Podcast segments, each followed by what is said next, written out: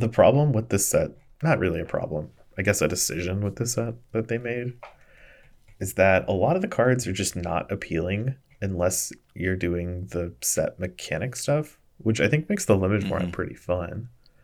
But it does not do very much for the constructed side of things. I think the like the big example of that that is like borderline like offensive to me when I read the card. Just like the blue Dominus, yes, is just like such nonsense as a construct. Because like the blue Dominus doubles your proliferate effects, but proliferating is like hard enough to like leverage anyways. Because to proliferate, you have like that's already a enabler plus payoff thing. You have to have something with counters on it that matters, ideally two or three somethings with counters on it that matter, and then you have to proliferate. And then you did it, and like that's hard enough and like has not really been a constructed thing anyways.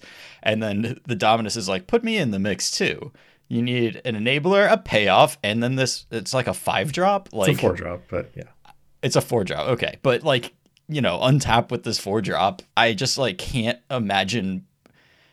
It should just like double counters or something like that. It should like do half of A like that half season. of doubling season or something like that. But like it's so crazy that it's just like do the difficult thing already and I'll make it like a little bit better. Like I guess it's a commander card, but it, it, it clearly just doesn't have any designs on constructed play if you're gonna design a card like that. Yeah, that card is kind of messed up. It's not even that. It's a it's a three five flyer, I guess, right? Something like that. Three, yeah, three sure. five, which is pretty big and limited. Oh yeah, I mean it's certainly good and limited, but but when is it ever going to see you know, play other than that? No, it's it's just not. Not all of the mythics like have to be or whatever, but it's just such a weird like. You look at it and you're like, how could anyone ever be expected to like pull this off? And is it even good if you do? No. No. Reminds me of the green one, which is the green Dominus, which is like a seven, six, six or seven mana card that doubles the power of creatures on your turn. That's all it does. Yeah, I mean it's it's just like a a very medium Craterhoof Behemoth, and it's like Nissa is already in the set, so if you wanted that effect, like you just have a better version of it. Yeah, so wild. Set's cool though. Yeah, there's a lot of cool stuff. Like everything except for red, I had a bunch of interesting cards that I pulled out. So my only complaint is there's just not enough Myr in the set. There's like three, and there's one of them that tutors for another Myr, and there's just like two other Myr. they didn't even make the little two one that gets a land for two mana. It's an artifact creature. Mm-hmm. That that seems like a Myr kind of thing, like two mana get a land. That one's a golem. Yeah, it's not even a Myr. Golems are nowhere as cute as Myr. No, nowhere.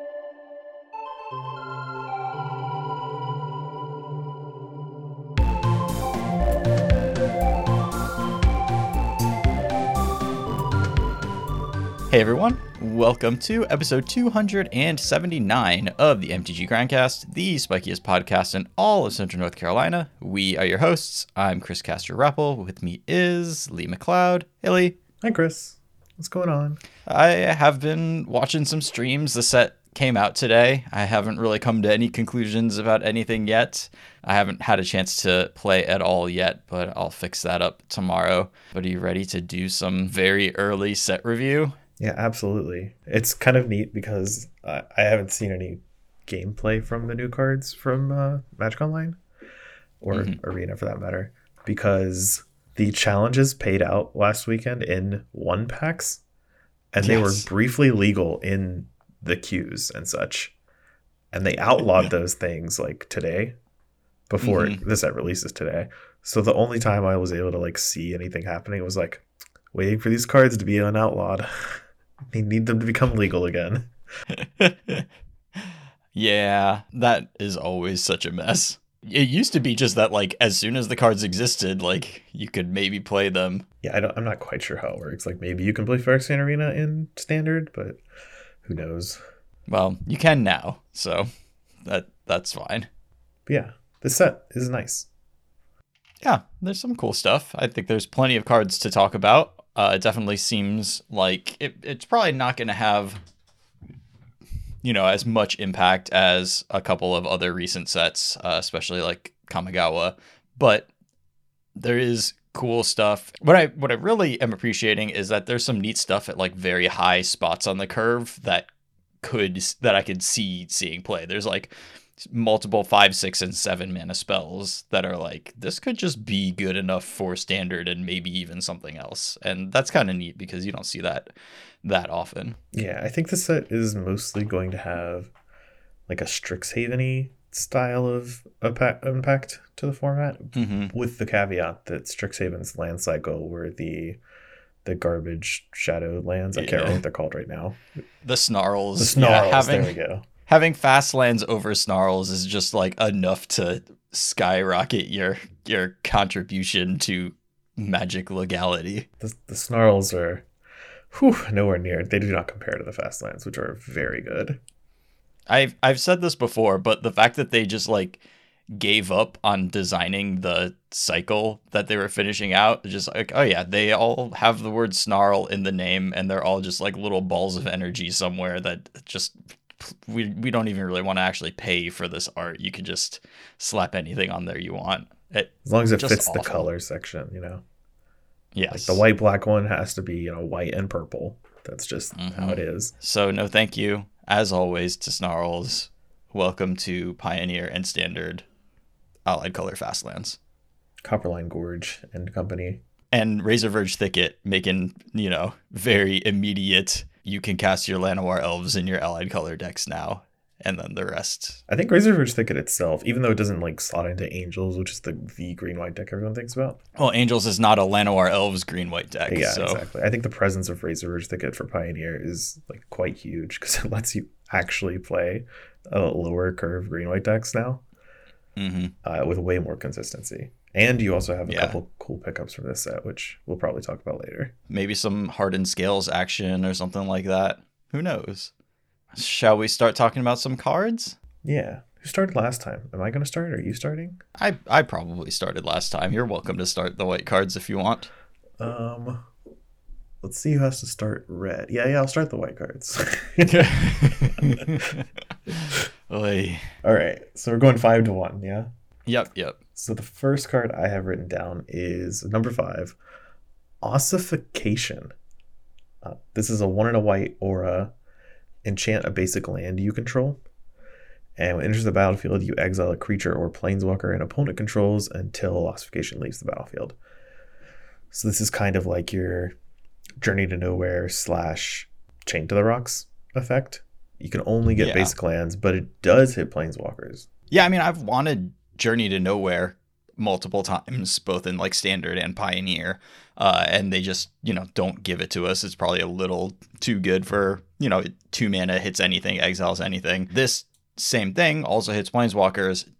It is a relatively steep requirement. Like you have to have drawn your basic land, which means you have to be playing a good number of basic lands. Because drawing this and needing to cast it on you know turn two or three and being unable to is just the, like you're gonna die. Yeah, you. I, I think this card really shines in blue white control and like white weenie, I guess, if you want to play it there, because you're in both of those decks, you are playing a good number of basics mm-hmm. uh, for different reasons, but you, you do end up playing a lot of basics in those type of decks. In standard and like maybe pioneer, you get a really really powerful removal suite if you want it of lay down arms and then ossification. That's a great start if you're just like, I can afford to run a ton of planes.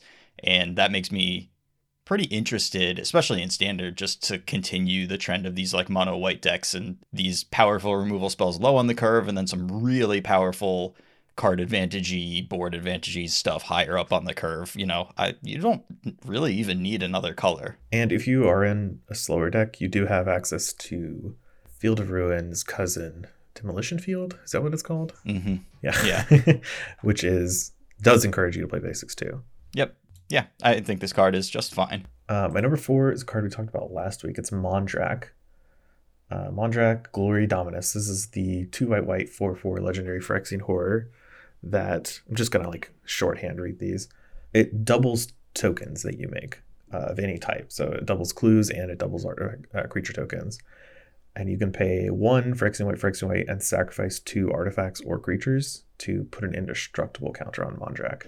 This is the engine card. I think it's the only Dominus that double effect actually matters on because you are essentially getting cards out of it and board presence at the same time. Uh, Mhm. the other ones are all kind of just nebulous or garbage. Uh, but this one, you actually have some build around potential. The indestructible counter thing feeds in very well with the cards you're already playing into this because the if you're doubling tokens, you're going to have a few extra laying around, and the threat of it being indestructible is pretty good. I don't have any decks in mind for standard or pioneer because this is still a four mana legendary card. So I haven't gone deep into seeing what all the cool little token cards are, but I like it. Yeah. Again, I really like that synergy with Doomed Traveler type creatures that you can sacrifice them to its ability and then you get double uh, immediately. Uh, that's a nice little payoff. That 4 4 body plus anointed procession does seem to be a lot of value. But I agree, like I don't really see a specific deck. I don't I don't know what it looks like yet, and I'm not picturing anything in my head, but there are a decent number of just very good cards that make tokens just at like that's how a lot of cards in magic just work these days wedding announcement and fable of the mirror breaker like you can just run those in a deck with mondrak and your card quality is really high and then if you put these things together you're getting lots of stuff See, in white, the cards that jump to mind when you when I say like, all right, I need a good token creator. That's just not like a like a good card on its own. I get wedding announcement and the wandering emperor because that makes samurai, yeah and then Adeline, and those are all like, I mean, yeah we're doing something else, right? We're not mondracking. yeah i mean well adeline really feels like we're doing something else yes. But I think you can put cards like the Wandering Emperor wedding announcement together in a deck with Mondrak, and it makes a lot of sense. Yeah, I think wedding announcement and Mondrak are BFFs for as long as Yeah. they're going to be played together because they just work so well. Yeah. And like then it's antheming your other tokens that you're playing because you're a Mondrak deck. And it, that that all sounds really nice to me. I mean, maybe this is a version of the mono white deck and your cheap spells are, you know, you're leaning on some of the removal that's really, really good. And yeah, I don't know. There's there's good stuff here. I guess there's that um flashback, the flashback make two tokens card that's in green and white. I don't know what other, but that, that's really efficient Oh, if yeah. you're doubling it That's true. because you're basically yeah. quadrupling your tokens. Right. I don't know what the other good green token creating cards in standard are. I don't want to go like super deep and play Courier's briefcase or whatever. right, right. I would, I would I would like to play good green cards in my in my deck. Well, and and I think that's the thing that makes me excited about Mondrak is if I can put it in a 60 a starting 60 that like all of my token makers just also happen to be good cards, then that sounds fantastic to me. Yeah, and that's what I would be looking for if I wanted to build around this deck because I think it is cool and it can be powerful. Yeah. uh, especially going forward as we keep printing more tokens because we're not stopping that. Nope. Uh, my number three is Kemba, Kha Enduring. This is like a pioneer little pet pick. She's a one and white 2 2 legendary cat. Uh, whenever she or another cat enters the battlefield under your control, you get to attach an equipment you control to that creature. It also gives equipped creatures you control plus one plus one, and you can pay five mana to make a 2 2 white cat. So this mostly um, for the, the first line of text, the auto equip when you play her Yeah. mm, for Pioneer, mostly for Hammer. Like it's a way to equip Hammer in Pioneer, uh, which do not Yeah. have very many of those. It is not a very satisfying way of equipping Hammer in Pioneer, though, because by herself, she does not give you a hammer attack that turn. Yeah. So you gotta either untap with her, which I don't feel super confident in, or you gotta like find another hoop to to get that attack immediately. It is nice to. I mean, yeah, you're not to beat Sigarda's Aid in pure efficiency in Pioneer. No. That's just, and, and luckily the card is in Pioneer, Right. So this is just a backup to that. right? And it's good to have backups. Like if your turn one is Hammer and your turn two is I have a, a 13 13, like, okay, Right. you're going to have to deal with it. Like it can't But- attack, but you know, you have a 13 at 13. if you don't have an answer to this and it can't be a burn spell or something, then you know right. you're gonna die. and maybe Kemba just like takes some uh, is the abyss for a little bit while your opponent tries to like draw answers to it, and then you play out your regular game plan, and that's fine. Like I think she has a very low floor, which is why I like her. Uh, as instead of being like this is another this is another alternative Sigarda's Aid type deal. Because even if you draw her later in the game, she can still auto equip a hammer, and it the tribal text is kind of meaningless. You're not playing any other cats in Pioneer. Well, except for activating Kemba, I guess. Yeah, which will probably come up, but I'm a big fan of Kemba just for enabling more decks in Pioneer or more cards for more archetypes in Pioneer. Yeah, it certainly makes you look at the equipment stuff and uh, hammer and and it makes it much more realistic that that's something you'll want to do. And keep in mind that the hammer decks got two white fast lands. Like you get both Razorverge Thicket and Sea Chrome Coast now. So the options of playing those lower to the ground white decks in Pioneer are way more feasible than they were before. Yeah, that's true. I also suspect that there is another white card on your list that probably goes into whatever hammer type deck you're playing. So, so. my number one mm-hmm. is Skrelv Defector Mite.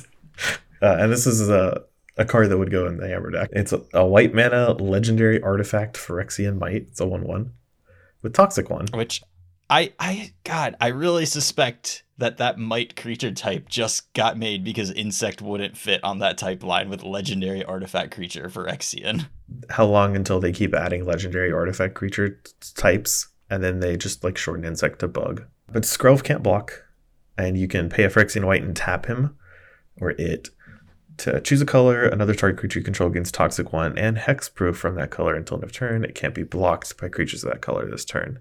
So Skrelv's on the small side for these Giver Runes type cards. It's a 1 1 that can't block and does not want to attack. Like it's got Toxic One, but that's flavor text basically. Yeah. You are mostly using this card to protect your your combos, like your hammer, your devoted druid, or whatever. Uh, the artifact type is relevant sometimes, other times it'll be a downside, but the ability to also push through damage is nice.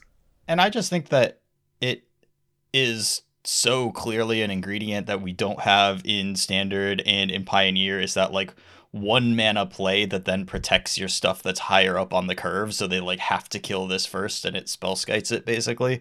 You know in modern maybe the artifact type puts it into ha- some hammer builds over giver of runes. But in like pioneer if you're playing hammer if you're playing all that glitters you know whatever this kind of stuff that you are creating a protect the queen strategy like this does a great job of being a cheap play that protects your queen. Yeah i think it can be very well uh, for itself in auras type builds mm-hmm. as well because unlike the eidolon it does not grant protection.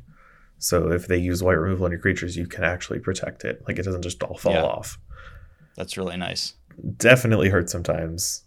If your opponent chained to the rocks your creature and you're just like well that sucks can't really do anything about that. Yeah, then uh, that, that's a real thing. And I mean, the white removal is very good, and we're getting even more of it. So that's a, a real issue for decks like that. Yeah, it just ossification was on this list, and I don't expect that to be like super wide played or anything, but it is a card that people could realistically play. And yeah. that's just a bonus that Skrelv has on top of the already is a giver of runes in a format that doesn't have it, which is more important. Right. I think that we'll see a ton of play. And as long as those decks like exist at all, like it'll be including Skrelv and kind of they get to exist because of Skrelv. Yeah, this is also a white one drop legendary creature from Mox Amber. If someone figures out how to make that work. 2025, like two years from now, I think like Mox Amber is just going to be like the best non alpha Mox. Like there's just, we just keep getting more cheap legendary creatures. And at some point, it's just going to be completely nutty. And it's Pioneer legal. So get in on that, you know, as soon as it becomes a thing. After printing Mox Amber, it's wild to me that they wouldn't be just like, all right, I know we're pushing Commander, but maybe we shouldn't print one mana legendary creatures. yeah. Just maybe we're getting them, and some who knows, like maybe the next big modern deck is some like Ragavan Skrelv Mox Amber deck. That stranger things have happened. Get some Ovia Shiris in there too. Well, that's a little too strange. That card does not have text. I know we, the good legendaries are what make it. that's that's why my white list. Mine shares a couple and has a few other ones. My number five is Mondrak. I think that is cool, but uh, you know, if there's just no token Z deck, then it's not really going to do that much. But there's just so many good token Z cards that I feel like you want to make this happen. My number four is the Eternal Wanderer. This is four white white for a five loyalty planeswalker. No more than one creature can attack the Eternal Wanderer each combat. I feel like I barely need to read this card because half of Magic Twitter has been like, this card is the least beatable thing in limited I've ever seen. Yeah, it's but very good limited. Plus one, exile up to one target artifact or creature. Return that card to the battlefield under its owner's control at the beginning of that player's next end step. Zero, create a 2 2 white samurai creature token with double strike. Minus four for each player. Choose a creature that player controls. Each player sacrifices all creatures they control not chosen that way. It is a six mana planeswalker. That's the downside. If they have a removal spell for a planeswalker and this came down and just made a 2 2 double striker, that's not great either. But other than that, if you are hitting six mana and you're playing some grindy games, this is good on basically every board. It either like wipes the board and then they need to have a removal spell to kill your blocker in order to finish off the Eternal Wanderer with their worst creature, or this just comes down on any sort of stalled board and just starts making 2 2 double strikers, or it can fog an attacker, or it can double up, you know, give you extra ETB effects on whatever uh, the Mightstone and Weakstone or whatever you've got going on. Reset sagas that have flipped, I guess, but usually the ones that see play, the creature part is really good, so you don't really want to do that. But just a really powerful card that if it stays in play for any length of time, your opponent is dying to it. And and also just like good on pretty much any board that you can reasonably imagine in standard. So yeah, I think this card is a standard all star. It did not make my list because I was more focused on Pioneer, and I don't know how it matches up because there are a lot of good, like six plus mana plays, and even in white in Pioneer. And I just don't care about casting six mana spells in Pioneer. Like that's not a thing I think about, right? Like, uh, yeah, it's for the people who love Elspeth Sun's Champion, and I guess people who like Lotus Field. That's kind of it. Yeah, and then you know, Storm the Festival. I guess is the is that a six mana card, or is that like a card that generates mana after you mana cast card. it? yeah, it's a ritual. Like that's the thing that I think it's it's the cost of a six mana card in in each format. Like in standard, yeah, it's expensive. It's hard to put six mana cards in your deck, but there's usually at least like one or two decks in the format that are happy to have a couple of six mana spells in it. In Pioneer, it's like special use cases and you get up to like oh storm the festival. Like that's a really powerful six mana card that doesn't actually really cost you six mana at the end of the day. And then in modern there's literally like one six mana spell that you cast and that's primeval titan. And that is you have to cheat as hard as anybody has ever cheated on mana in order to cast that. Yeah your your whole deck list for like years was just an inscrutable mess of lands that no one knew what the text of. Yes and it still is a, a modern deck with 11 bounce lands in it, which is a, a shocking mana base. The, the bounce lands are cool, though. Oh, yeah, of course. I mean, they're busted in that deck. Uh, my number three is Elesh Norn, Mother of Machines. This is four and a white for a 4 7 vigilance. I actually skipped Elesh Norn. She was number two on my list, but we're talking about her now. Ah, okay. I thought we might have been short one card. I felt like we wrapped it up pretty quickly. Yeah, yeah. Okay. No worries. Uh, if a permanent entering the battlefield causes a triggered ability of a permanent you control to trigger, that ability triggers an additional time. Permanents entering the battlefield don't cause abilities of permanents your opponents control to trigger. I think if absolutely nothing else, this is a fine five to play in incarnation decks that just like gives you tremendous value and also shuts down like a lot of stuff out of your opponent's deck. You're never losing a mirror when you have Elesh Norn in play. But I think it also extends to different places too, because you start thinking about things and it occurs to you like what this does. I can even imagine this card in modern because it's so good with white cards and also nothing kills it. So, like, if you play this and then you evoke a solitude, you get to exile two creatures that turn. And then you, like, yes, it's five mana, it's in modern, that's a lot. But you know, you can double up your Solitude or Leyline Binding. And also, this dies to none of the main deckable removal spells in Modern. So, yes, you spent five mana on it, but unless they hit their one of Terminate, like, it's staying in play. It doesn't die to Lightning Bolt, doesn't die to Unholy Heat, it doesn't die to Solitude, it doesn't die to Leyline Binding. Barring, like, Prismatic Ending for WUBRG, I don't see how this dies. Yeah, it's. She's really tough to remove. But what's key is that she disables so much stuff. Mm-hmm. Uh, like one of the neat things someone mentioned in modern that she could do is Uh, if you play her with Omnath, she's a lot easier to like power out into play without losing so much mana efficiency, and she turns every land into four Omnath trigger. Like every fetch land is just a Yeah. fully activated Omnath. Yeah, I mean, I'm only really seeing her in like Omnath Solitude decks, but in those decks, like she does seem to be enabled pretty well. Yeah, because the way Omnath works, uh, when you play a land, it triggers twice, and then Omnath just checks how many times you resolve the ability. So one Mhm. land is four life and then four mana, Yeah, that's pretty cool. and, then you crack your fetch. That will murder your opponent really quickly because you get that four damage to them. yeah, and again, they can't solitude them away. Like solitude is turned off now. Yeah. Yeah, like I just don't see how she dies basically ever unless people start changing their removal spells to account for her. Right. Yeah. She does cost five mana. Is is the main Yes, thing. of course. We were And just talking about how expensive six mana was in modern. Five And mana, five if you're not close. doing Titan stuff, is Yeah. basically the same.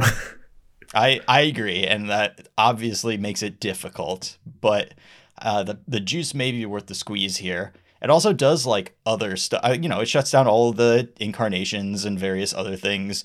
You can't die to breach combo if you have Elesh Norn in play. Like, there's just like a bunch of little things that kind of don't happen to you if you have an Elesh Norn. yeah. Grinding station doesn't trigger. exactly. Yeah. You know, their breach might still be pretty good, but yeah, they might kill you with lightning bolts, but you know, Right.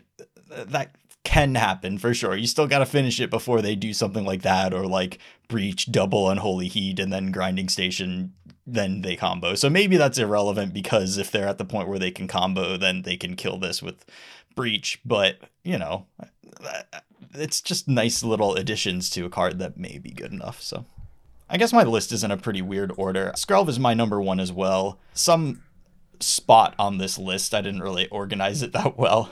I I, I like ossification as a removal spell. I think that that is probably the better white removal spell to come out of this set. But I did want to point out planar disruption, and this is uh, maybe the first pacifism that's actually like a constructed thing. Mhm. So this is one in a white for an aura, enchant artifact, creature, or planeswalker. Enchanted permanent can't attack or block, and its activated abilities can't be activated. So it depends on like exactly what threats are in the format that you want to remove. You know, this doesn't solve a Sheoldred the way that you want to sh- solve a Sheoldred, but it solves like a huge variety of things. There aren't very many removal spells that can take out an Oni Cult Anvil and uh, an Eternal Wanderer, and they can take out, you know, uh, just whatever two drop your opponent has played efficiently. Uh, and that's like a big span of cards. So I'm kind of into this just depending on what people are doing. Yeah, I, I don't mind this card. I gave ossification the nod because it it takes the creature off the board. Like in Yeah, cases like course. Sheoldred, it, it it hurts. But if you actually care about enchanting an artifact, uh, Mhm. ossification can't hit artifacts, so that's kind of the nod Yeah. there. Also, if you have just your mana base is so greedy that you cannot cast ossification, that's also which I think is a nod. real thing. oh yeah, enchanting a basic land is not trivial. Yeah. Uh, and especially like, I mean, I don't know that Planar Disruption sees like Pioneer play, but a, there's not a lot of decks that are playing a ton of basics that aren't like monocolored in, you know, Pioneer. Just the, the the range of cards that this deals with is really really impressive to me. And there are certain cards that it does not deal with, but it's just like a weird you know, I have in my mind, I can easily picture like what cards does Fatal Push deal with? What cards does Lightning Bolt deal with? It is hard to like envision in my mind. It's a very different bubble of cards that Planar Disruption deals with. It's this like weird abrade plus kills planeswalkers plus can deal with certain big creatures but also can get disenchanted so there's that you know a little like divot taken out of the bubble for cases where your opponent has Loran of the third path or whatever i just like the flexibility here It's a little more like damping sphere than an actual shatter effect because it doesn't work Yeah. on all the artifacts. Like even oni cult anvil still has some of its ability. that's true but answering some part of the oni cult anvil is often like a big deal yeah but like this doesn't answer like Mindsplice Apparatus or whatever So Yeah. that certainly Man, you had that card name so ready. i've been thinking about that card a lot lee well, do you I mean do you want to go on to blue cards? Yeah, let's go on to blue cards. My number five is Bring the Ending. Oh, so sweet. That's my number five. Nice. One in a blue for an instant, counter target spell unless his controller pays two. Corrupted, counter that spell instead if it's. Oh, they used the wrong it's there. That's They disgusting. did. Yeah. if its controller has three or more poison counters. Uh, that is upsetting. Uh, so you know, it's quench with upside. I have to say that I'm not like super a believer in poison counters in constructed. I just don't know how we're putting cards like this into our deck and also giving our opponent poison counters. Like if that process involves playing cards like Skrelv's Hive to try to like be a win condition and like a like that just doesn't sound good to me. But that said, like if poison counters are a thing at all, I think this card is really nicely designed to work in a deck like that where early on, you know, quench on turn 2 is the same thing as counterspell on turn 2. Like this is on in the early game because quench is on in the early game and then later on in the game, hopefully you've gotten those poison counters on your opponent and then this is still on because now it's a full hard counterspell.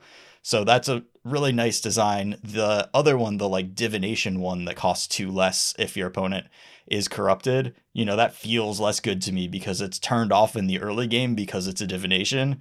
And then in the late game, like, yeah, it is a one mana draw two, but it was dead until that point in the game. So it feels a little less elegant and flexible than than this card. But this is also kind of a stand-in for like maybe some sort of toxic corrupted deck is a thing that's my number five blue card is like maybe we're doing poison counters but i am not super optimistic that they end up working out in constructed No, yeah, I don't. I don't think they will. Uh, at least not with the cards from this set. If they keep doing toxic in the next couple sets, we'll see.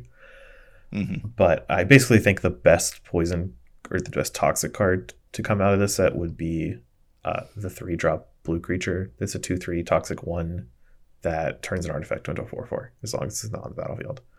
yeah That Sure. and that is that's the, best toxic card. It isn't Skrelv, right? Because I don't I don't know how Skrelv and a kind of counter spell like this works together that well. hmm Like I probably would not want to play them in the same deck if given. yeah that feels weird Yeah. yeah So it's just mostly a quench, slight upside. right and and in order to play this card you have to convince yourself that it's better than make disappear in your deck and make disappear is pretty good Right. And I, So- I don't think it's it's better than make disappear. But make disappear I mean, not be around generally. this time next year. yeah and you know maybe we are poisoning with creatures in the future like that that is kind of what this demands See, there are a couple of cards I like in blue that proliferate but do not Mhm. put a poison counter on something, uh, which really makes you want to have like the uh, Skrelv or the Crawling Chorus, I guess, which is the, the Doomed Traveler with Toxic, yeah to like try to enable a poison counter or one of the random black cards that does it. But I think those are all bad. Uh, and I I don't think those cards are all competitive enough, but a couple of the blue proliferate cards I do actually enjoy. Yeah, I, I've got one of them at least on my list as well. My number four one is not one, although it might go okay with some of the prol- proliferate cards. But number four is Mindsplice Apparatus. This is three and a blue for an artifact with flash. At the beginning of your upkeep, put an oil counter on Mindsplice Apparatus. Instant and sorcery spells you cast cost one less to cast for each oil counter on Mindsplice Apparatus. This just it it's not the same thing as a wilderness reclamation certainly, but it has this really similar feeling to it where like you play it, they don't really have a window to deal with it before you start doing stuff with it, and then if they don't manage to deal with it, especially since you have gotten to untap, which makes that kind of hard, then it just kind of buries them. I watched Todd playing a Pioneer Brew with obviously that deck was not tuned or anything. There's still a lot of work to be done on it, but this card looked impressive in it. When he untapped with it, it was like, oh wow, the world is just like available to you now. There's all this stuff you can do with it now that your spells cost one less, or you use the land that puts an oil counter on something, and now they immediately are costing two less, and you can cast multiple spells on this turn and deal with whatever your opponent had. Um, this just feels like a scary card if it's in play on the other side of the table. Is, is the land that puts an oil counter on an artifact like play worth playing? I think it might be. It's just it comes into play untapped. You just tap it to put an oil counter on something, I don't think it's that far from being playable, especially if your mana requirements are not. I mean, the problem is that your mana requirements become severe once your spells don't cost any generic mana.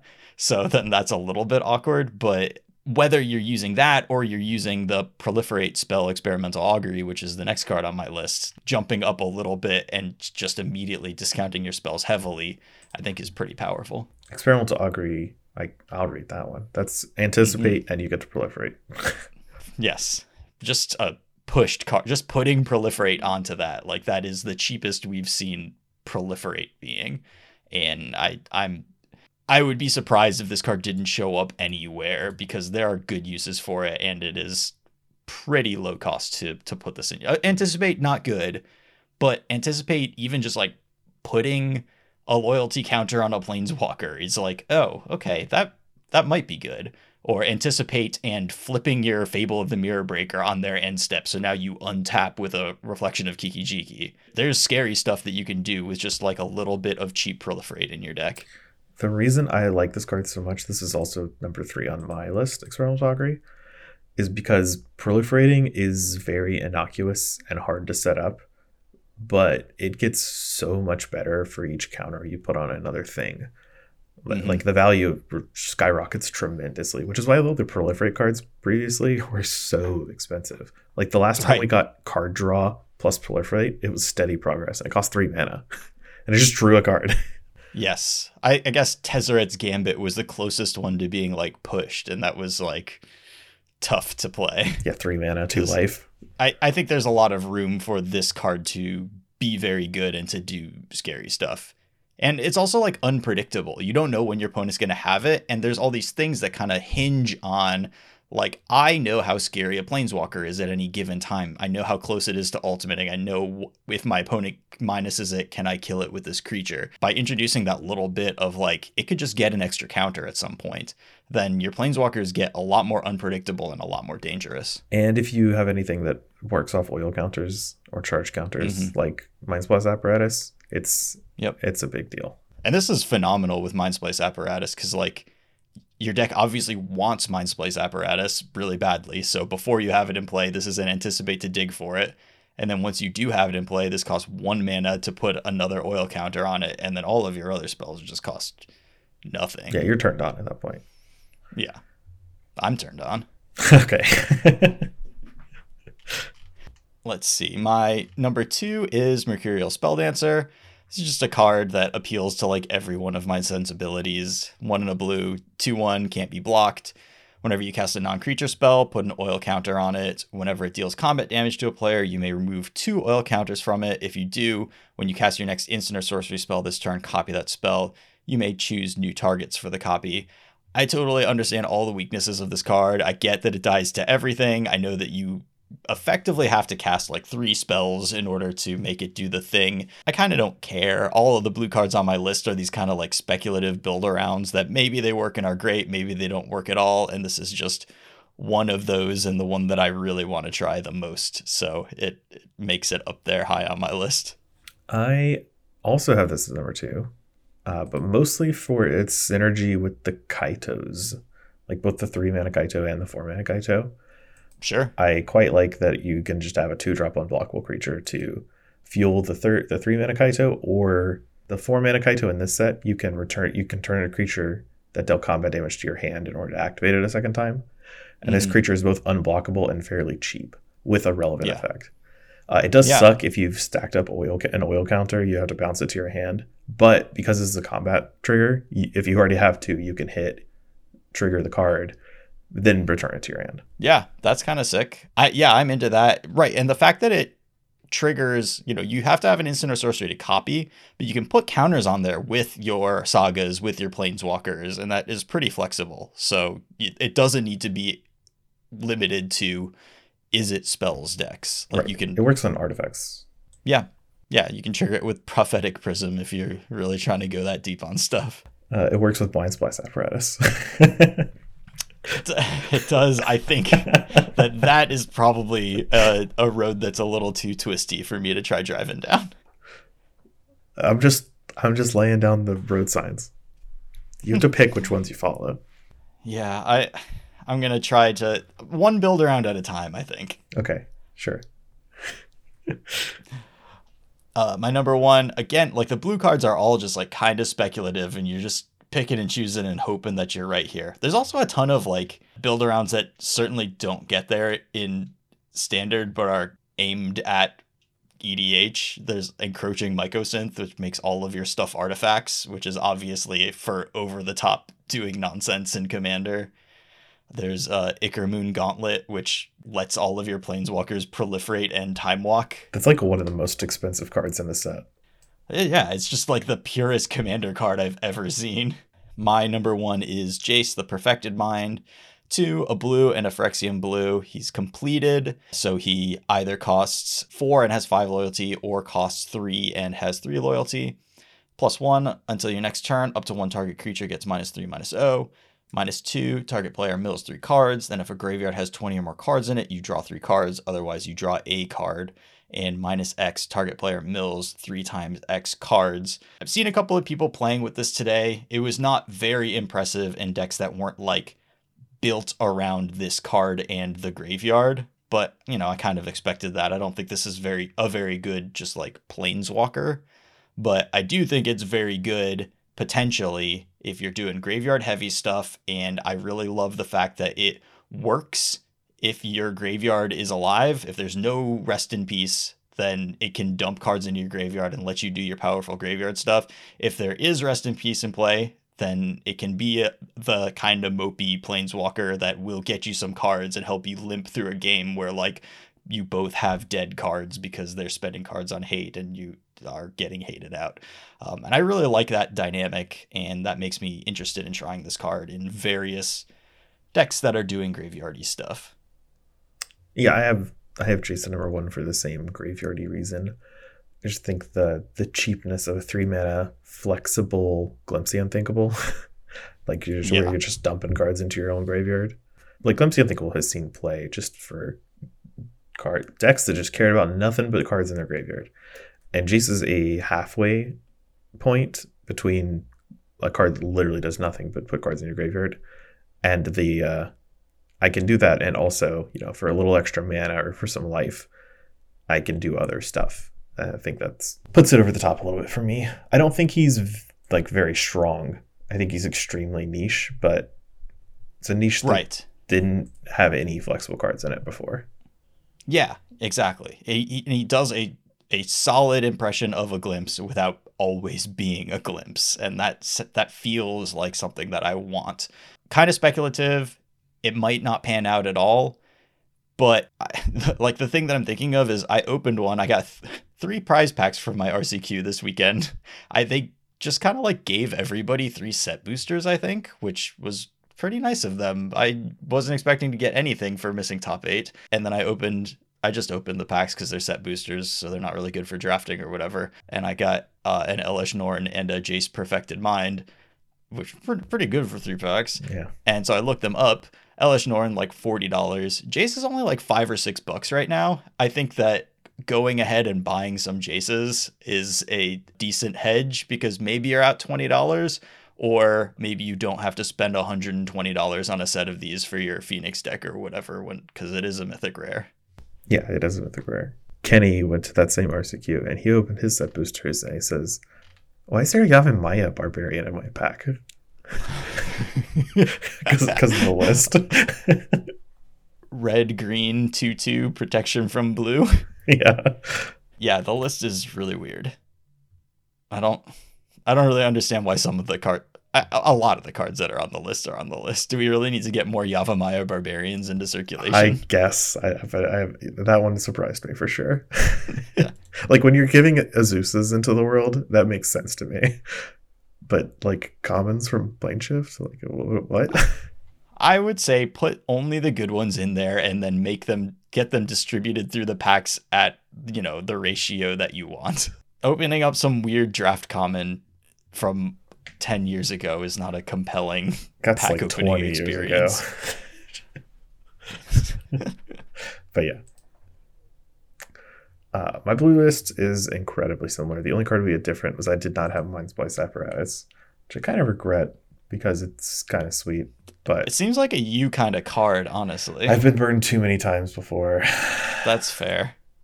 Let it prove itself a little bit, and then you can become the authority on the deck. Uh, Serum Snare is what I put at number four, which is one in a blue for an un. Uh, what is it? Disperse effect, like turn target non land permanent. But if it's permanent had mana value three or less, you proliferate. And this is because I love proliferating. and this is just, you know, a role playing card that has a cheap proliferate just kind of tacked on. So if there's something we can do with a board setup that proliferate would be good in, this is a card that is proliferating Sure. basically for free. Makes sense to me. I'm not mad about it. But I, I went that route instead of Mindsplice Apparatus. All right, black cards. So for number five, black was kind of weird because I think there's a lot of really good cards in black, but they're really situational. Yeah, they're all vi- for very specific purposes, but it's a lot of like the best version of that thing we've ever had. So for number five, I put Vraska. Vraska Betrayal Sting, four black and a black Phyrexian for a six loyalty planeswalker. Or if you paid five mana for it, four loyalty. Uh, zero, draw a card, you lose one life, proliferate. So it's basically a plus one. Pro- proliferate, again, I love the mechanic. Still holding out hope that we can tumble bang down our way to victory or whatever. I mean, I think that that that zero is pushing you to create like a super friends. You know, the more planeswalkers you can jam in a deck with Vraska, then that proliferate ability becomes like really good. Sadly, the cheapest planeswalker is what, Jace? And Jace does not work very well with Vraska. Liliana is standard legal. That's true. Liliana is standard legal. Forget about her. Mostly because the format has pushed her out. has really gone a different way. Yeah, yeah, yeah. Anyway, sorry, you can read the rest of the card. uh, minus two just turns a creature into a treasure token, uh, and it loses all its abilities and card types. But the card is still like on the table. So like if you get Right. their Sheoldred, they can I don't know. Sheoldred is probably a bad example because they're not going to play Elspeth and then flicker it, but that could happen theoretically. Yes. With whatever. Yeah, because it turns it into an artifact that is flickerable. Yeah. Return it to your hand or what, what have you. Mhm. Um, the minus nine, which seems irrelevant. I don't know why you would ever use this ability. Uh, if target player has fewer than it, it, it makes them have nine poison. It puts them to nine poison, but it's worded a Well, very you would specific you way. would use this ability if you have another Vraska in your hand. You know, yeah, yeah. put them at nine and then you proliferate. So Put them at nine. Play the other Vraska. Proliferate. Game. yeah, Usually, your six mana planeswalker is ultimate that costs nine loyalty straight up wins you the game. But this one requires you to have two copies of it, or or another card that proliferates. I we, I've already talked about how much I love experimental augury. So Mhm. yeah, it, it mostly wins the game, but it also can just do nothing. sure.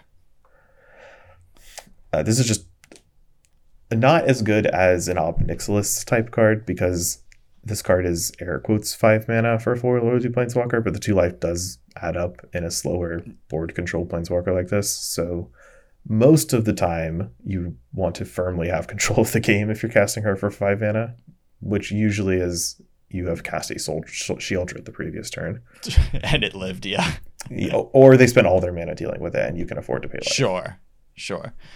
Yeah, I I mean, and also that minus two is not good if you're under pressure because you know turning them. their right turning their creature into a treasure and then they get to cast a removal spell and a creature or two creatures or just slam like the eternal wanderer and play a turn early or something like that is not a good deal for you Yeah, it's it's it's much much worse than just killing the creature outright for a multitude of reasons. Which is why she's kind of low. I, I do think she's like a fine mid range planeswalker with some good utility, but she does have a lot of asterisks on her. I, I think that I'm hesitant to play her as just like a mid-range planeswalker. I'm more interested in playing her in a deck that is like planeswalker heavy and like kind of proliferate themed because what she's doing is kind of bridging that gap there where she's both a proliferate enabler because her zero proliferates and she is a prol- proliferate payoff because she is a planeswalker herself and one that in a proliferate deck actually hitting that ultimate quickly is like fantastic because it is lethal if you have experimental augury and stuff in your deck. And she can be good with another card. I think is good in Super Friends decks. Uh, the, the Elspeth Resplendent, I think, is the Streets New Capenna one. Mm-hmm. That's the one that puts permanents into play with shield counters on it, and proliferating a shield counter is just is great. Yeah, thing's never gonna die. Yeah, it's basically immortal at that point. Well, I mean, they just have to deal with it the way you would hope to deal with any creature with a shield counter by exiling it or whatever. But yeah, I like this is a card that encourages me to play some sort of like blue black deck, you know, put put some Lilianas, put both Kaitos in there, whatever. Like, get lots of Planeswalkers in play, proliferate as much as you can, ultimate something somewhere, maybe ultimate this thing and proliferate onto them, and just along the way, like, keep accumulating value and causing problems for your opponents. Um, that's where I'm interested in this, is just with as much proliferate stuff as possible. Yeah, I think that could be where she she shines, especially since she herself is a very good proliferate engine, free free exactly. every turn to do it, or one life every turn to do it. Uh, and speaking of proliferate, my number four is Drown in Ichor. Uh, one in a black sorcery. Target creature gets minus four, minus four until end of turn. Proliferate. That's just free on there, basically. Yeah, it, it, it's Grasp in Darkness was a standard playable card when removal was a little worse than we have it now. Uh, that was BB instant, and going from instant to sorcery is is certainly a big downstep, especially for removal spells. Yeah, 100%. But going from BB to 1B in this format where you just like love playing three colors is a huge upgrade. And if you can make the proliferate worth it, uh, it will often pay you back. Like I, yeah. I, I've, I feel like I'm just repeating myself because I, I am like proliferate is good if you can do the proliferate stuff. Uh, like if you've played a Fable Mirror Breaker and you're proliferating up, you have a Planeswalker, blah blah blah. But this is again free proliferate, which is the only right. way I want to pay for proliferate. yes, I, t- I don't want to spend extra mana. I will put anticipate in my deck in order to do it, but that's as far as I'll go. But if it's yeah, on my fine two mana removal spell, on my planeswalker, and on my anticipate, I don't know. That's a lot of proliferating, and and you can do some good stuff there yeah, I'm really just waiting for something cheap, a cheap artifact or permanent that starts in play that can affect the board that accrues counters. Then we'd be in business. you just want Tumble Magnet? There is a Tumble Magnet in this set, but it's four mana. Yeah, uh, that's a lot. Tamiyo's worse. immobilizer. It's a lot worse, and I, I, don't also don't think Tumble Magnet really cuts it in this I, day I and age. it would either. but I'd be cool with something that slowly piles up to put a blocker into play or something. I don't. I don't know. Mm anything that impacts the board. I can convert counters into board presence. That's a wish list for you know me designing the next set. I want to make a creature out of these oil counters. Yeah, please. Just one oily boy. Uh, so my number three is Black Sun's Twilight. This is a yet another situational card. Uh, XB instant this time. Up to one target creature gets minus X minus X till end of turn. If X is five or more, you can uh, return a creature card from your graveyard to the battlefield tapped with mana value X or less. So this is the the Sheoldred Mirror Breaker. Basically, you kill Sheoldred with it, and you get yours back. Great. So this is a great deal. Yep. It, it doesn't work because it's not a very good removal spell on a case to case basis. Like you're pay- always paying more than with a creature you're killing, which is a bad deal for removal spells. But yes. as long as you are also getting back a creature, which means it's six mana or more, then it starts being a good deal. You can really break open mid range mirrors like that. Yep. And I mean, you can often afford to overpay one by a mana like once per game and you make up for it later. So it's like this is an acceptable way. Like, yeah, it cost me three mana to kill this two drop, but that's I you know I'll make up for it later. Yeah, it not uh, being dead before six mana is right. ideal. You like yes. if I could make this card always cost six mana, it would be much worse. Of course. but that, that that makes it so you can play like two copies of this in your deck, and then yeah. when you draw this medium removal spell in the late game and get to kill any creature that they have and get your Sheoldred back, then you're very glad this wasn't another Doomblade type thing. Yeah, exactly. It's just like the swing turn is really big with this card. Uh, makes yeah. it kind of worth the the few slots it takes in your deck if that's how you choose I'll, to beat up on the. the a lot of games that look really bad will look just fine after top decking a Black Sun's Twilight. Yeah. Uh, my number two is Archfiend of Dross. This is the large creature, uh, 2BB 6 6 demon with flying. It just battle with four oil counters on it. At the beginning of your upkeep, you have to take one off. And if you can't, or then if it has no oil counters on it, you lose the game. Uh, and if that's not enough, whenever a creature opponent controls dies, its controller loses two life. Yeah, this kills them really fast. Yeah, six six flyers are no joke. This doesn't have trample, so you can chump block it, I guess, with your flyers. With your flying blockers. Bitter Blossom in this set does not make creatures that fly or that can block. block. Yeah. So this is going to kill them real fast. They have to deal with it. Uh, it does get little incidental value with the the creatures they die pings them for two. Uh, that's some pretty good incidental value, but I don't think this like passes the metric of is Sheoldred. Mm-hmm. like that's a hard bar to clear. Yeah. No, and I love this card. I think it is very powerful, but it didn't make my list just because I'm like, do you actually put any copies of this into a deck until you already have like four Sheoldreds in that deck? I I don't know if you do. Yeah, that's the problem with the card is that Sheoldred exists and Sheoldred's so powerful. Yeah. It, it's kind of rough because also if your opponent plays a Sheoldred and you have this card in play, it's suddenly a lot easier to have time to deal with it because you are gaining at least two life a turn, mm-hmm. which offsets the, the huge clock this card offers. And probably more because the first time you play a Sheoldred deck and then you realize like, oh, like all of these cards gain me life when I have a Sheoldred in play. I didn't even realize that this was happening. I mean, six six flyer with that that triggered ability still kills you pretty quick, but Sheoldred. But it might give you a whole poorly. turn, you know.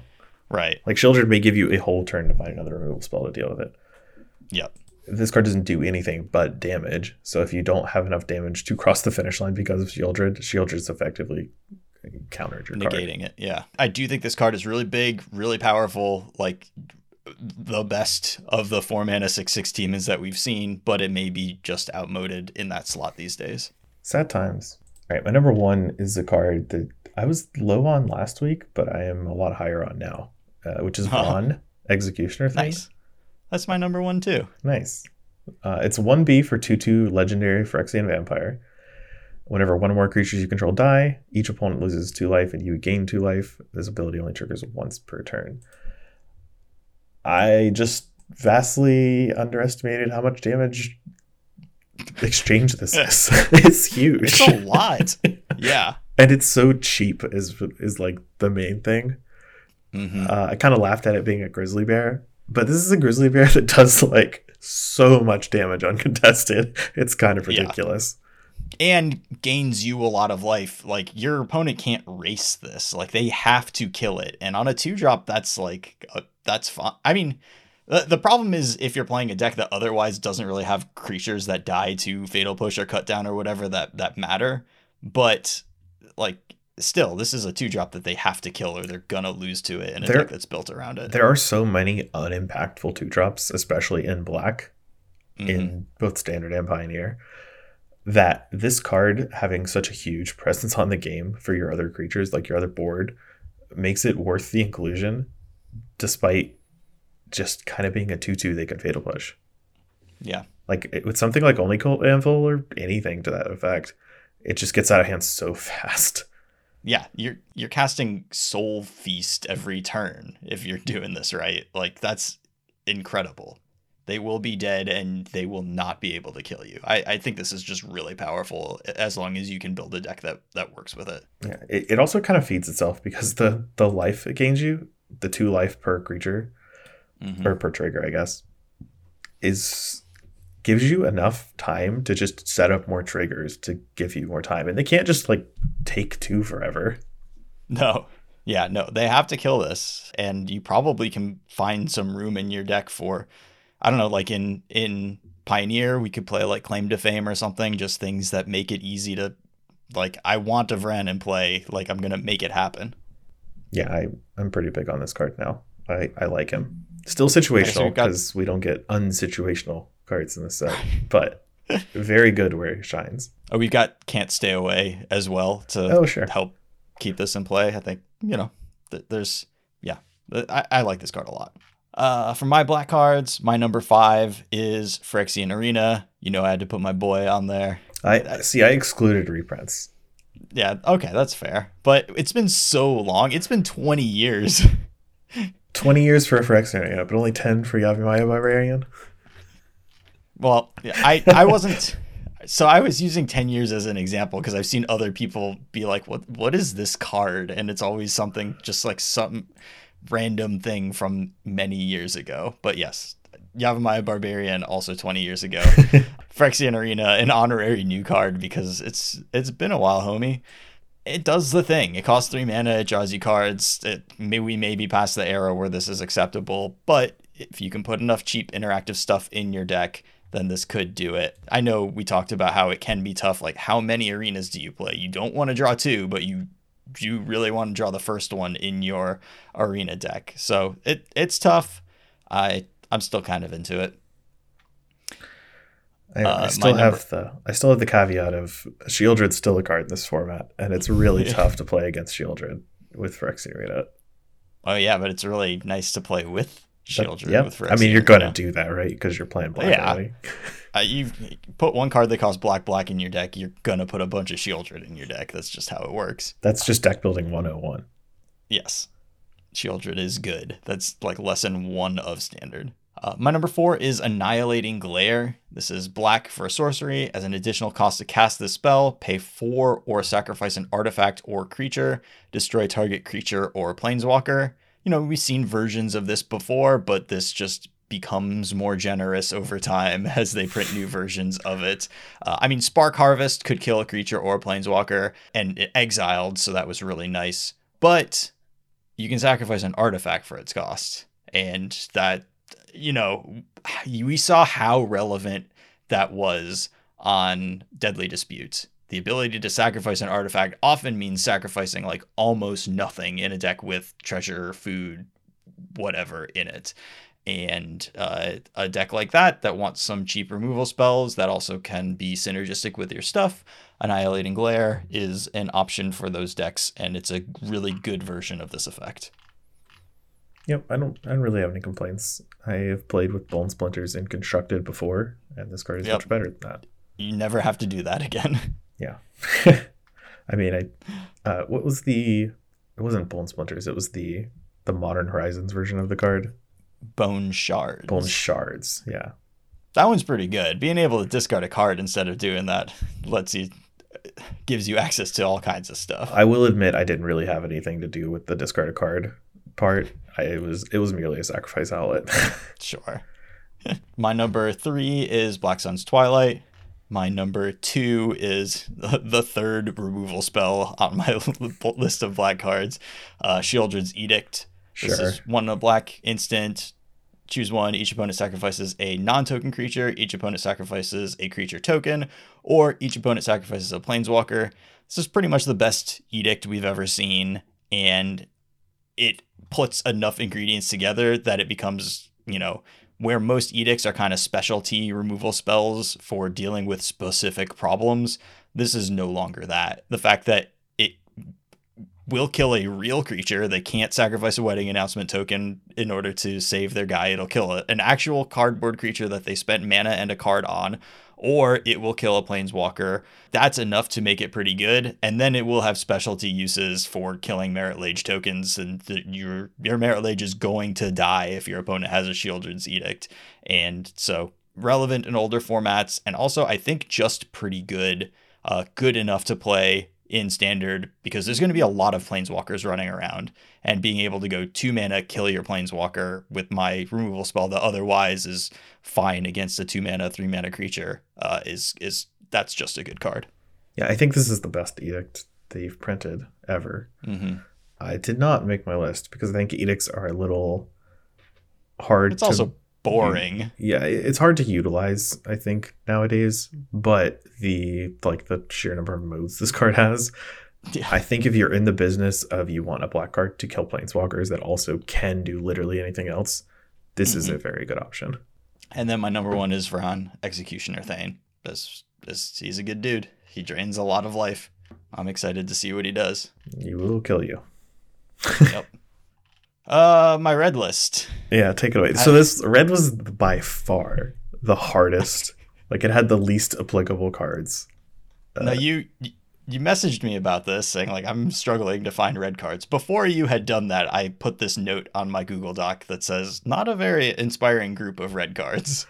we're finally paying for our sins from like the last few sets of red cards. Where I mean, just last set alone, we had Bitter Reunion, which was incredible. What a card! What a uh, design! And now we have oh god, Ugh. yeah, these are sketchy. Vindictive Flamestoker made my list at number five. This is a red for a 1 2 Phyrexian Wizard.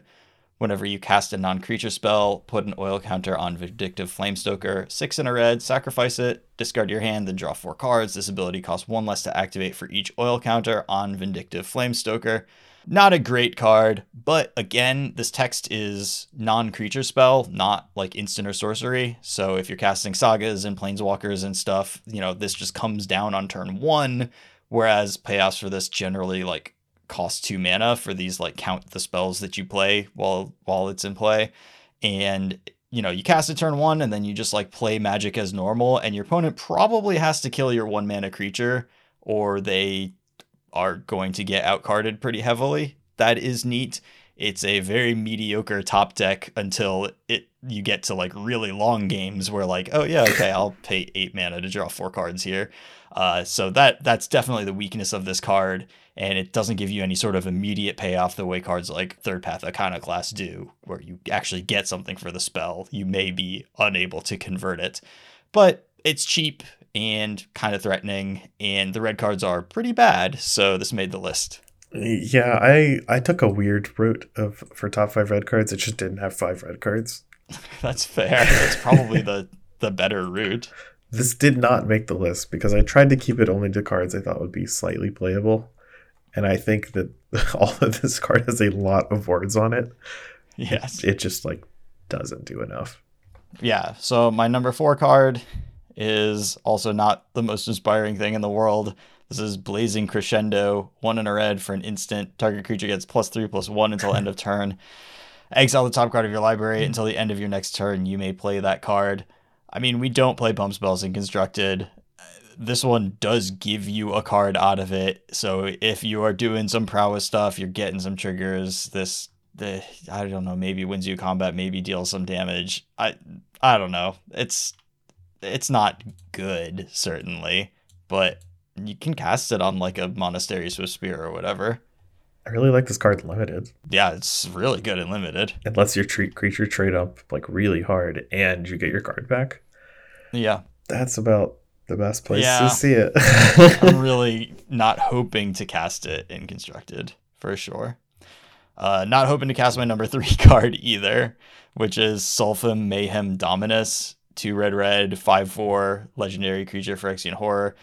If a source you control would deal non-combat damage to an opponent or a permanent an opponent controls, it deals double that damage to that player or permanent instead. And it has one and two for Phyrexian red mana. Discard two cards. Put an indestructible counter on Solphim Mayhem Dominus.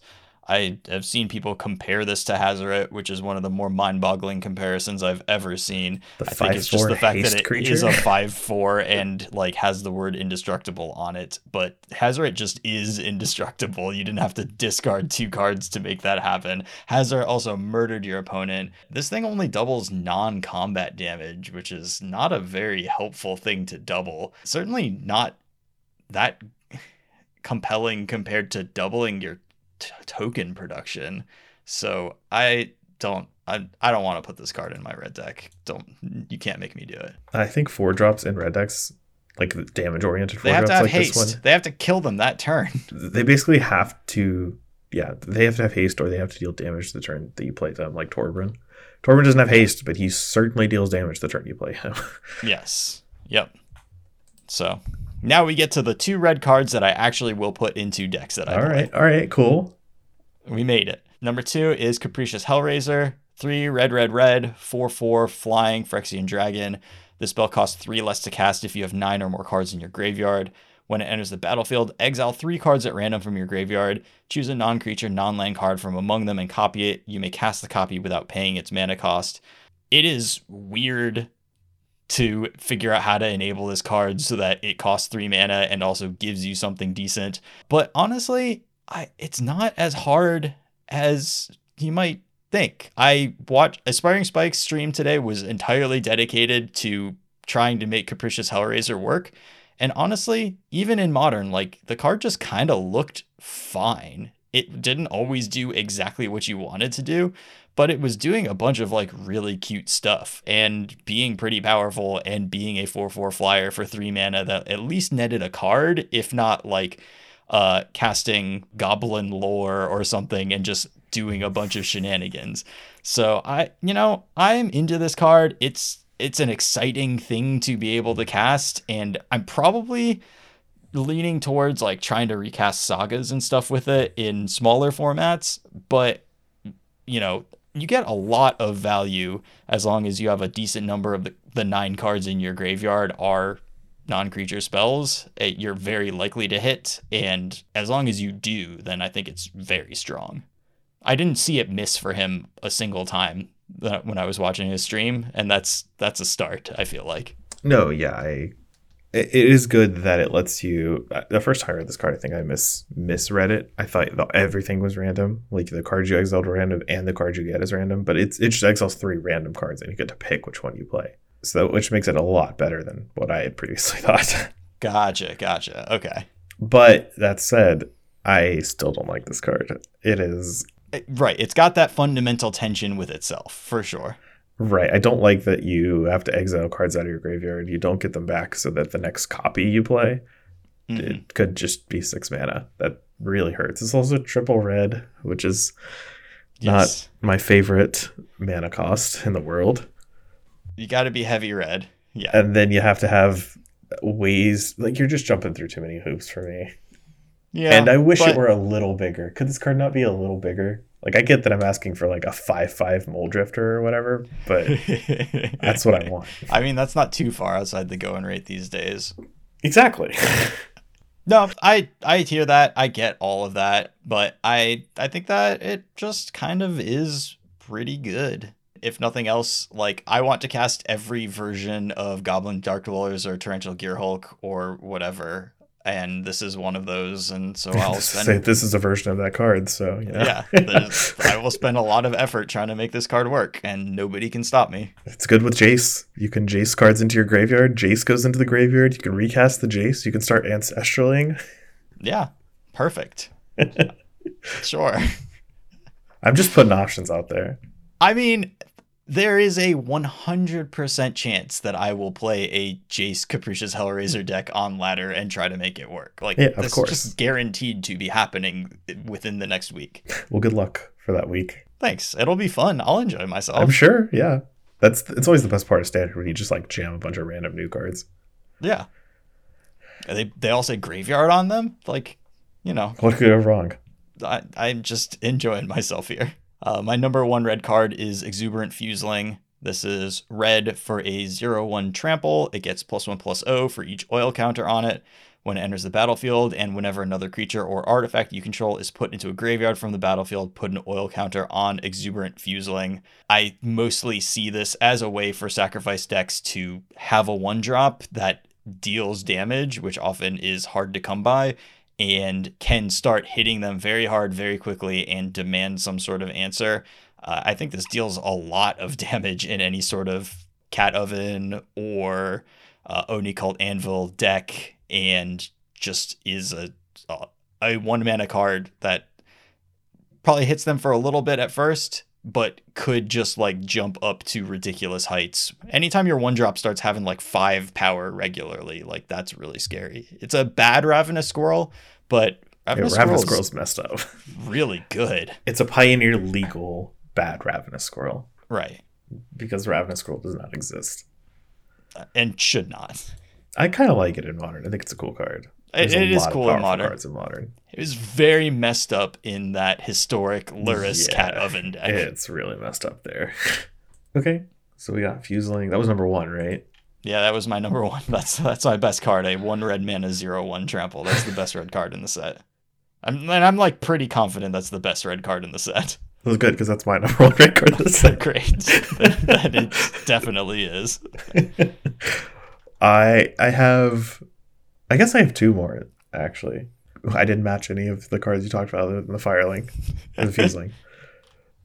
Shrapnel Stinger, I had it number X. Mm. It's a one in a red 2 2 artifact creature Phyrexian Beast When it enters the battlefield, you can sacrifice a creature. When you do, destroy an artifact, destroy target artifact an opponent controls.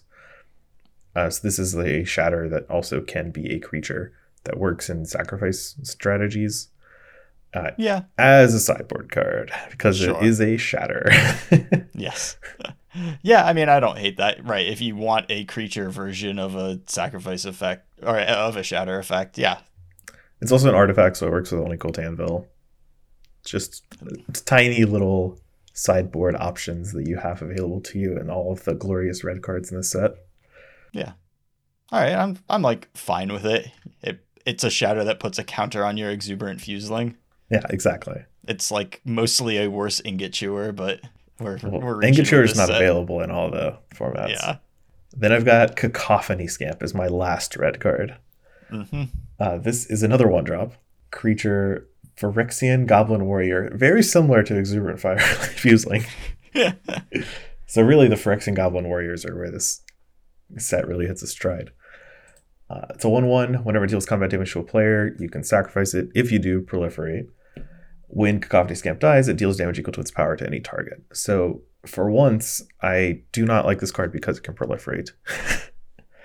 I just like this card because people are trying to build hammer with this card as like a combo finish. Uh, and it is kind of neat because even if you don't, it's kind of got like that turn two Kemba strategy where if you can equip a hammer, if you can equip a hammer to this card, uh, you have an ele- 11 11, and then they do have to kill it or they're just being in the abyss forever. And once they kill it, it 11s them, even if you don't connect. And if you do connect, they're just dead. Yeah, that seems fine to me. I don't know if that's going to be a deck or not, but if it is, this card makes a lot of sense in there. Yeah, I think it could be hard, at least before the deck gets iterated a bunch, to even set that up. Like there is the the combat trick from Battle for Zendikar that equips a warrior uh, with an equipment you control, and this card is a warrior, but that card kind Mhm. of sucks in general. Yes. So who knows how that'll end up happening? I think if you just have Sigarda's Aid, Cacophony Scamp does not work very well. So it will definitely be like an iterative thing, but it is definitely a like It's a poor big man's- it's a great creature to put a hammer onto. yeah exactly. mana. If you can manage to put a hammer onto it, it is However you're doing it. And then the proliferated text you can just straight up ignore. Yep. Okay, those are the red cards I had. Great. Fine. Let's move on to the green ones then. All right, green. I've got number five, Tyrranax Rex. This is a seven mana triple green, eight eight Phyrexian dinosaur. Can't be countered, trample, toxic four, ward four, and haste. Card's just big. It's really big. It's a big control hate card. Uh, not super. It's not Carnage Tyrant. It's not hexproof. Like you can gill it through the ward. Often, by time by the time you cast this, they'll they're gonna have open mana, and a Doomblade's only six mana to this card's 7 Mhm. But if you're doing other stuff, if they tapped sorcery speed, this is a very good Punisher because it does have haste, so it can come over and hit whatever it needs to. I'm I'm super into it. This is actually my number one green card, despite me being like kind of low on it when we talked about it, just because like it doesn't automatically kill your control opponent. Ward is different from hexproof. But the reason that it rose so much in my rankings is just as I considered like how many planeswalkers the standard is going to see in play. Because I think we got a, a, a bunch of fine ones in this set. Watching some streams and stuff, I've just seen boards like clogged up with planeswalkers and you know, either you could add your own value thing to the board, or you could slam this into play, like barrel in and kill their planeswalker, and then uh, are they going to be able to answer it? Maybe if they do, it's going to take their entire turn, and you did take out their planeswalker, or you get another turn of attacking with this eight eight trample. And if their answer is itself a planeswalker, like a like the Wandering Emperor or whatever, it's very Right. difficult to to do that with through Ward Four. Yes. You do have to be a deck that is happy to cast seven mana spells, which is not a lot of decks, but at least you're green. And Right. I mean, there's a lot of green in the cost of this, so you got to be pretty green. Yeah, I I prioritize different cards, but I do think Tyrranax Rex is I, for like as a dichotomy to red. I think green is a good color, whereas Mhm. red's cards were like, gotta get my Phyrexian Goblin Warriors rising to the top here. No, green has cards that make me hopeful that there will be green decks in the standard format because at like leading up to the set, there were not green decks in the standard format. So number four, I've got Nissa Ascended Animist, which I am a little lower on than most people, but I think it's still a good card. This is seven mana for a seven loyalty planeswalker, but it's got two Phyrexian pips. So you can pay six and two life for a five loyalty planeswalker, or five and four life for a three loyalty planeswalker. I like that it got its own reminder text. The other completed planeswalkers reminder text is just like referring to one, but this one is like for each for Phyrexian mana you pay this way, it gets two less. So Nissa's plus one, it makes an XX where X is her loyalty. Minus one destroys an artifact or an enchantment. Minus seven is until end of turn, creatures you control get plus one plus one for each forest you control and gain trample. This is just a good top end planeswalker. Uh, I think it's very good at two things. Uh, I, I, think this card is a lot better in smaller numbers than like I'm playing four Wrenn and sevens. We're gonna make some yeah. creatures, that sort of deal. Because four life is such a huge amount of life. You can't just pay that all willy nilly. Like that's just not right. gonna work out. But I think as long as you're comfortable playing this as a six or seven mana planeswalker with the option to sometimes cast it as a five mana planeswalker, that's mm-hmm. where I like it a lot more. yeah. Because I do think it does the creature production without costing additional mana very, very well. It makes very large creatures for the mana investment you give it. And they're bigger the more mana you pay for it. So that is like a big payoff for paying real mana for it. Yeah, Instead exactly. of making a 4 4 this turn, you're making a 6 6 this turn. Like that, that's a, a, a real difference. And possibly 7 7 the following turn if they can't knock any loyalty off Nissa, which is hard to attack through because you just made a 6 6. right, right. She also destroys artifacts and enchantments as a minus, a minus one. So if you play this on six or seven mana, make a uh, a creature, and she mm-hmm. survives a turn cycle, you can just go to town on their artifacts and enchantments while developing your board with your other cards. Mm-hmm. And very few cards are able to like efficiently do board presence plus handling all the like extra types Nonsense. of cards. Yeah to like kill and, kill a reckoner bankbuster and also be a fine card on its own right.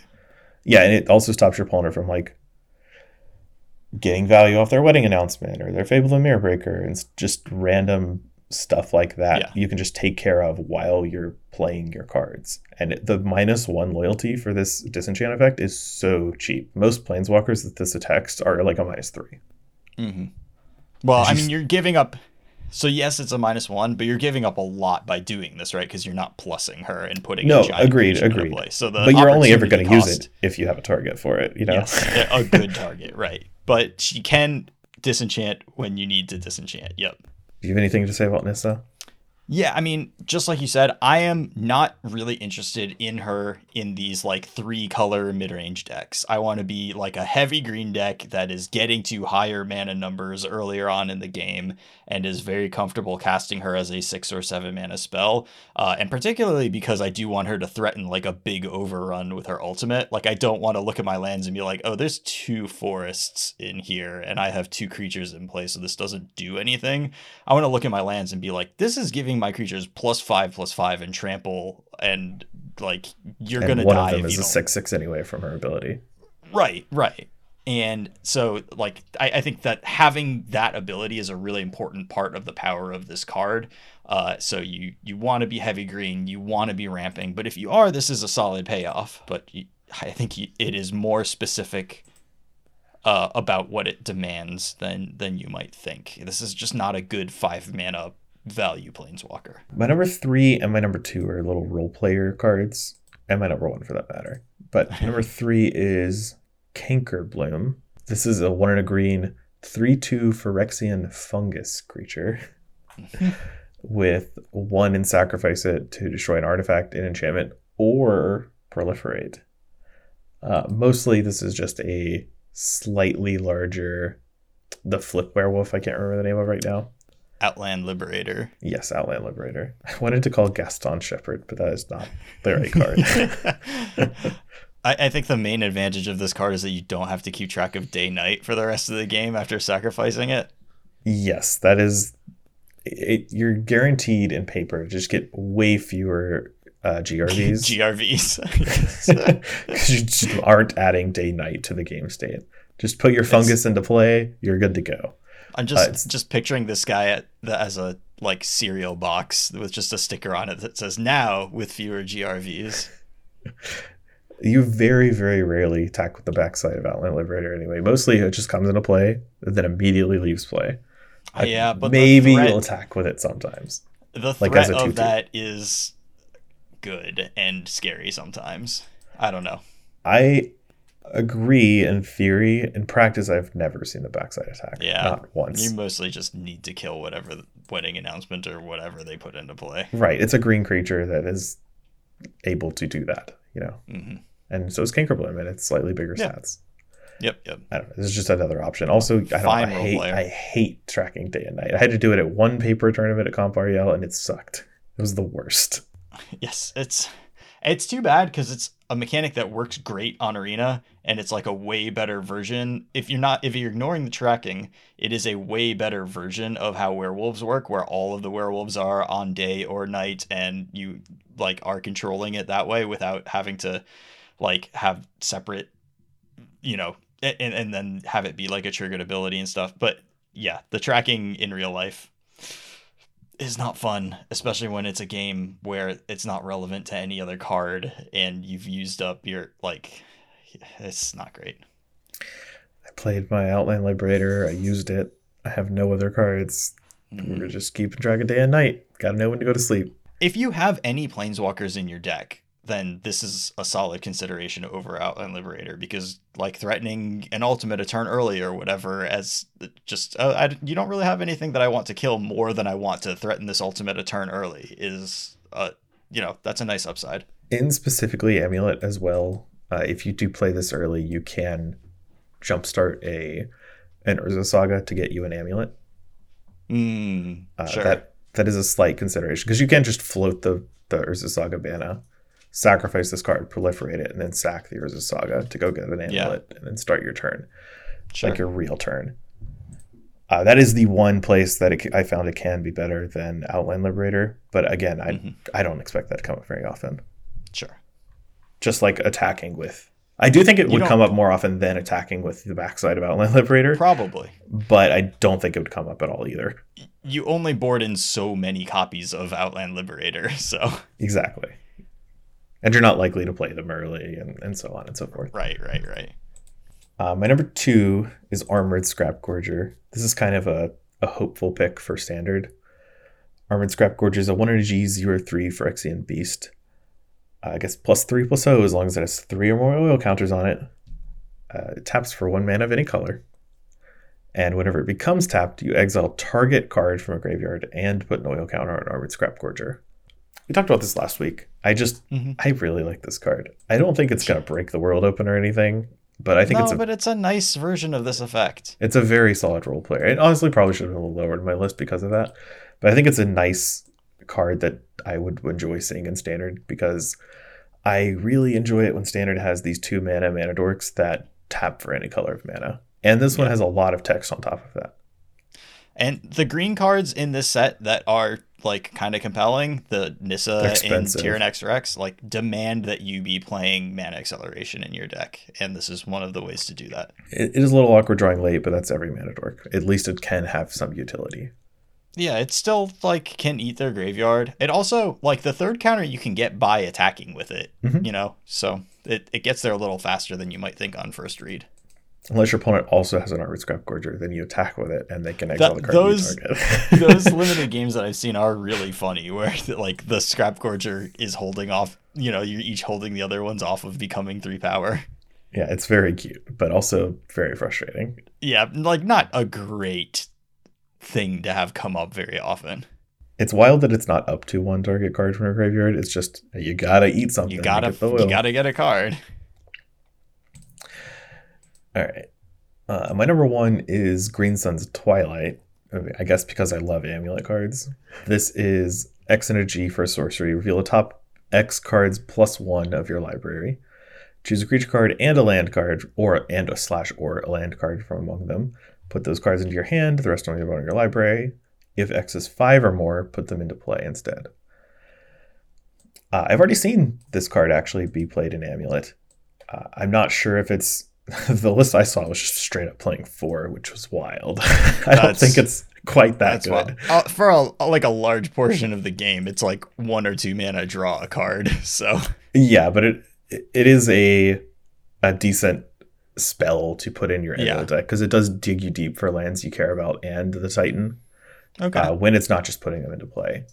Because Sure. oftentimes you can end up in situations where you are bottlenecked on actual titans, yeah, and this does help you find some. It also can find the Cultivator Colossus too. Like it's not just, I mean, any creature that's big, but getting that and like an Urza Saga to start making constructs, also good. sure, yeah. I, I especially just because like nowadays there are lands that get you like the fact that it can dig you towards Urza Saga, which gets you Amulet, or it can dig you towards a card we'll talk about uh, later, Mycosynth Gardens, which can also become an amulet. You know, there's just like obviously amulet as a deck has lands that are good hits, but now it has lands that are literally amulets. And so that sort of digging becomes really powerful. Yeah, I could definitely see this as just a really strong addition to that deck. I think amulet, especially given the Mycosynth Garden edition, uh, that is a deck that has the potential to start becoming really, really scary in modern. No, yeah, I I quite like Amulet if and when people start playing a bunch of Mycosynth Gardens, then people will start playing a bunch of Murktide, and then we'll have to see where we go from there. But you know, Yeah, that's great though. A little churn, that's totally fine. Probably the most heavily, at least in our area, the most heavily played deck being Rakdos Scam, and that also being a Blood Moon deck has its own like fair share of of things going on there. But Amulet can beat Blood Moon. hopefully, I got scammed this weekend. I easily won my three non-scam matches, and I brutally lost my two scam matches at the RCQ. So I, you know, feel feeling a little biased against that deck at the moment. it's a very polarizing deck sometimes, uh, where it, it feels like it can be really hard if you're not playing the right strategy. Like if you're playing a strategy they're good against you, oof, Yep, they they do not give you very much time. they really don't. All right, those are my green cards. All right. Um, mine are. Uh, I had some different ones. Uh, my number five is. Well, I just wanted to say I'm not a, a rot priest believer. Um, that card didn't make my certainly list not either. a Rot Place flavor. It's it's not even not on my list. It's like at the bottom of list. I think's not good at all. Yeah, I agree. I just like don't think that it's gonna get there, and it didn't make my list either. It just seems unlikely to me that it actually works out. But power to everyone that is trying to do things with it. I I salute you and support your quest. And if you find something busted, let me know because I would Yeah. love to be proved wrong. Again, big proliferate It's- fan here. love poison counters. it's a coo- it's a cool design. I you know like the concept behind it, but uh, I just don't really think we're gonna be killing anybody with poison counters in standard anytime soon. or other formats. I, I and I'm really not trying to play a ground drift storm deck either. My number five is Thrun Breaker of Silence. So five mana, five five, can't be countered, trample, can't be the target of non-green spells or abilities from your opponents, and as long as it's your turn, Thrun has indestructible. If you need Thrun, you'll know. I like that he is like a five mana option if you don't want to go up to like Tyrranax Rex for this kind of like hexproofy threat. He is just not blockable, so I do see him in like as an option in some like mid-rangey battles where like if your opponent plays a planeswalker but you have a Thrun, like they can't protect their planeswalker against this 5-5 indestructible trample and they probably don't have ways of killing him. Stuff like, you know, if they're going up to the Eternal Wanderer, obviously, like that is not the case. But if we're playing against like a Grixis deck with a bunch of planeswalkers in it, I don't know what they do against this card. So there there are spots where it will be good, and there are decks that it will be like a Colossipede against. So pick pick your spots. I, I don't have much more to add to that. The Thrun is a very situational role playing card. Yep. But I do want to comment on Thrun's flavor, Mhm. which is that there's just another troll in this set. Like, where did this troll come from? Wasn't Thrun the last troll? He well, I guess he was like he's no longer called the last troll, so it's not like. But where did this one come from? I mean, people are planeswalking to Phyrexia, so maybe somebody brought a, tr- a troll along with them or something. Okay, I guess they just dropped a troll off because that's something they could do and wanted to. Yeah, in their planeswalker minivan. Yeah, oil gorger troll. Here you go. Thrun, you have a buddy now. I mean the the Phyrexians have like working portals now, right? So I believe they only work for non-organic material. Oh, okay. Of which well, then who knows? is certainly organic. Somebody the the weatherlight has been completed. Maybe the weatherlight can planeswalk again. Maybe I all all of this work just to bring one troll one, to Phyrexia. Just to bring one troll. this place wasn't complete without it. No pay puns. My number four is evolving adaptive, which is like kind of a reprint, but technically not. Uh, one green for a zero zero enters the battlefield with an oil counter on it, gets plus one plus one for each oil counter on it. Whenever another creature enters the battlefield under your control, if that creature has greater power or toughness than evolving adaptive, put an oil counter on evolving adaptive. There are just going to be decks that want an experiment one and that's a really good effect for like a green stompy deck that wouldn't have been able to start with a one mana creature otherwise and now has this one mana creature that like becomes a 3-3 or a 4-4 because those are the size of creatures that you're playing in your deck and that's a lot of value for a one mana dude. No yep. I mean this is experiment one mostly. It is just going to be good for decks that want it. I, I will yep. say that the last times I saw someone play with Experiment 1, both times it was killed and regeneration was not attempted. So this card could be functionally identical. oh dear. Regenerating versus Supreme Verdict was like a real thing. Like I, I don't know whether it's uh it's probably like the the players I was watching just like uh, yeah, of course. But it just did not even try to regenerate. I was like, all right, this is weird. uh, my number three is Nissa Ascended Animist. Uh, you know, we're gonna be ramping in green. I think it's the main good thing that you can do. Despite evolving adaptive being on this list, I don't think the like stompy creatures are there yet. Uh, it's kind of a speculative pick. So Nissa is higher on the list because I think we are ramping in green if we're playing green decks. My number two is actually Rustvine Cultivator. Uh, this is one green for a 1 2 Phyrexian Elf Druid. Tap, put an oil counter on it. Tap, remove an oil counter from Rustvine Cultivator, untap target land. Not a super powerful card, but it is very cheap. It is, you know, a slow elf that in its very basic form can let you play a four drop on turn three. But also, if you have lands that do more stuff, like Hope Tender untapping a land when you have Lotus Field in play is very powerful. This is potentially a way that, you know, instead of having a two drop in your deck, like your curve of cast this on turn one, and then on turn two, you still get to play your Sylvan Scrying, and then on turn three, you get to untap your Lotus Field that you played that turn. Kind of into that. And I think there are spots for this card, and also maybe just in standard, it's good enough because you can play it on turn one and you can't play any other ramp spell on turn one. Yeah, yeah, that's, that's fair. Often in the Lotus Field decks too, you just don't have anything to do on turn one. Just right. like have a grazer or nothing.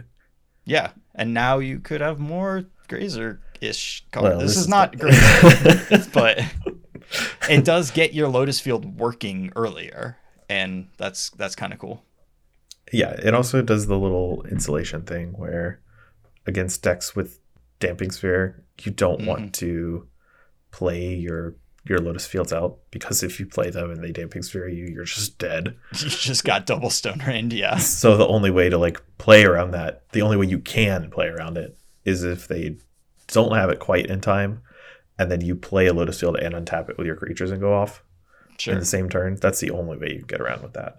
So having like a little cheaper option is something worth looking at. I don't know if it beats out the current uh, Hope Tender because that does right. have a utility of untapping two lands and not being as slow as this card, but we'll see. Yeah, I mean, r- right. Like this card is slower to work from the turn that it gets into play, but it also gets into play on turn one using mana that you yeah. probably weren't using otherwise. So Right. If you have it on turn one, this card's way better. No, no questions. It's just that if you don't have it on turn one, you're Then gonna want to spend yeah. your turns. Like you're not gonna take a turn off to play this card rather than play a two mana card that tries to find a Lotus Field. So Right. Drawing this on turn two is pretty atrocious. Yeah. right. So uh, that's kind of my hesitancy in in Lotus Field specifically. Uh, Yeah. In standard, there's a Yeah, much might lower just be what you for want. one drops. Yeah. Yeah. Especially if you're doing like any amount of just like incidental proliferating. Like say you're playing like a green black version of the like planeswalker heavy deck or whatever and you like use this to get a Vraska out early and then this just like keeps getting I It just guess gets maybe free if you, proliferation. Yeah I guess maybe if you used your oil counter to cast the Vraska and then you don't have any oil counters on this you can't proliferate onto it so that's like not the best but you know if you have any just whatever proliferation in your deck then this turns into a more consistent mana engine and that's good You, you also have the option of just putting an oil counter on this instead of untapping a land in the intervening turns between one and five that you play Yes. Vraska. yes any turn that you don't need the mana for it you get an extra oil counter for for for proliferation purpose. for proliferation purposes But that's that's also like just icing on top, right? It's not. yeah that's all part of the card. right right and my number one green card is the Tyrranax Rex. I, you know, whatever. We're gonna kill planeswalkers with it. We're gonna it's big. hit people really hard with it. It's big. All right, I only got one category left: multicolor Yeah. and such.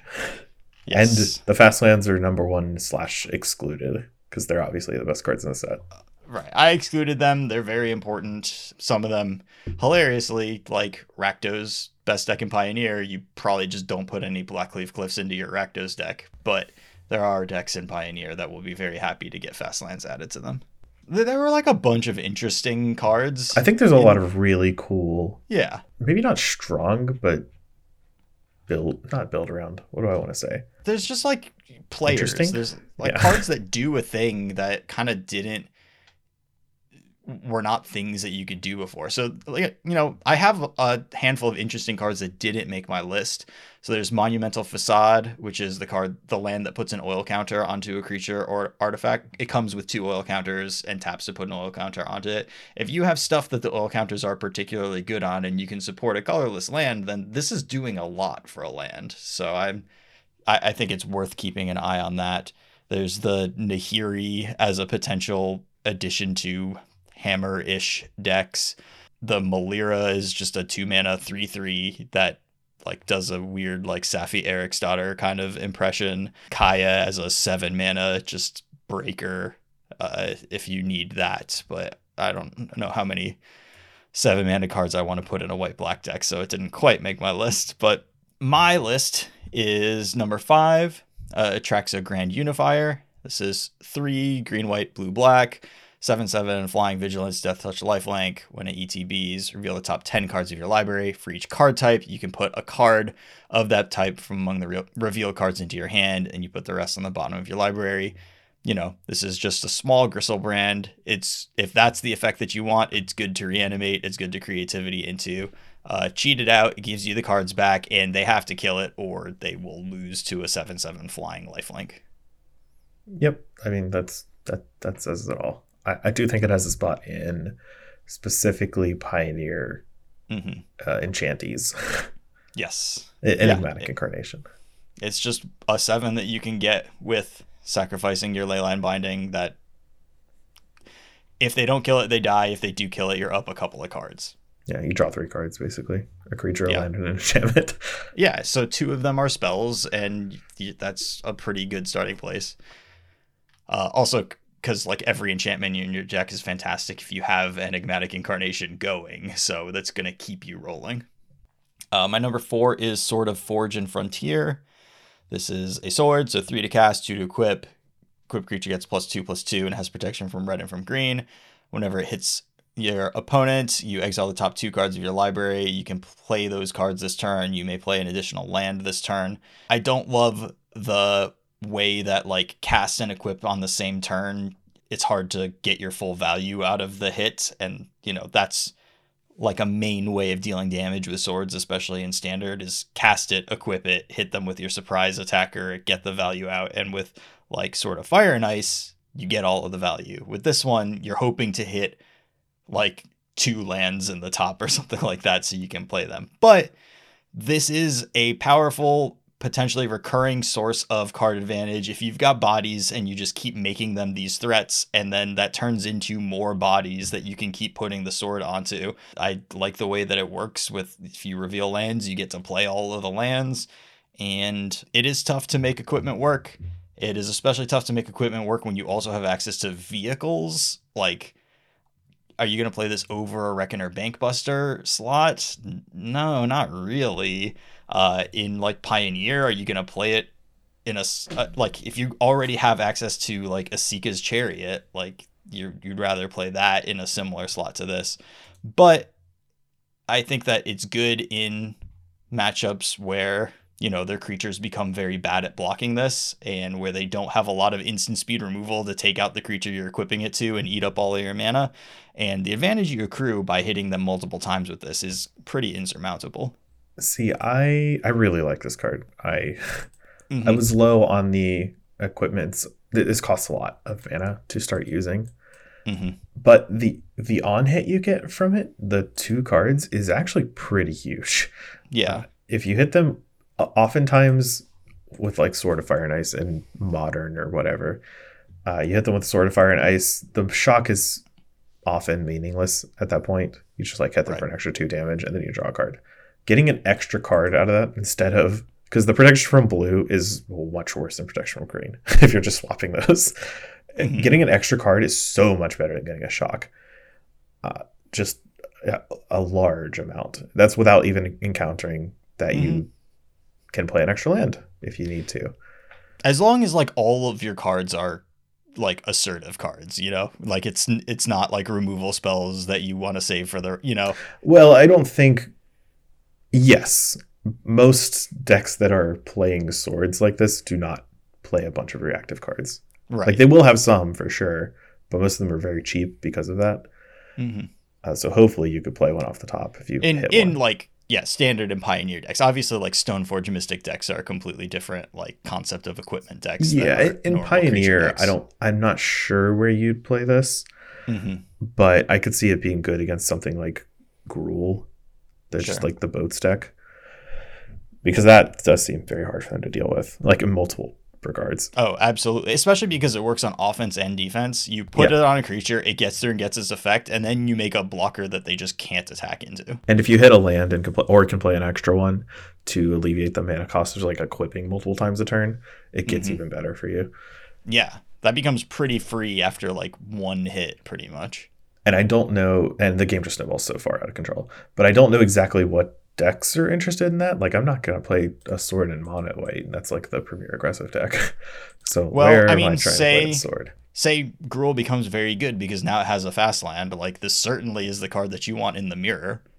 That's true. Yeah, that makes the mirror even worse. Uh, also, this is a Llanowar. Like swords are very good with Llanowar elves. That's true. It turns them into creatures alleviates the mana cost. Like you can just play a sword on turn two if you have nothing mm-hmm. better. And it turns the mana dork into an actual creature that they have to deal with. And forcing your opponent to spend resources on your mana dorks, uh, basically on your schedule, is so much better than them just ignoring them because your seventh mana doesn't matter. Honestly, in like there's a part of me that just is like, do we just want to replace some Sky Sovereigns with this because maybe probably. I mean, Sky Sovereign fantastic against Rakdos. It just like does the thing, and obviously, if you put this into play and they just have the instant speed removal spells to kill your stuff you're trying to equip it to, then that is a problem. But if you do successfully equip this against Rakdos and land a hit, they're in a lot of trouble. So you just got to find your opening. And this is way better against like mono green than Sky Sovereign is. They can't block the creature with their Cavalier of Thorns. You just are getting in for your damage, and that's that's pretty no. good to just be able to make something unblockable against the green deck. Yeah, I, I like this card. And now that I'm thinking about it more in the with Llanowar Elves in mind, I think that's probably the best place to put it in Pioneer. Uh, sure. like any Llanowar Elf deck that's trying to be proactive, not mono green, but uh, like uh, an right. attacky one. Yeah, I, I'm in for this card. I, the more I think about it, the more I'm like, yeah, I think that this might just they might have made a sword that I want to play in current day Magic the Gathering. Yeah, this one's got really good abilities. The green swords yep. are all pretty nice. Yep. Uh, my number three is Tablet of Compleation. Two mana artifact, tap, put an oil counter on it. Tap, add a colorless, activate only if Tablet of Compleation has two or more oil counters on it. And one tap, draw a card, activate only if Tablet of Compleation has five or more oil counters on it. I think that this works really well in non green decks that want to cast some like six mana spells. If you're casting Farewell in particular or the Eternal Wanderer, I think this really helps you get there. Uh, and I think that probably you're really motivated to play a couple proliferate cards in your deck to just help scoot this along a little bit.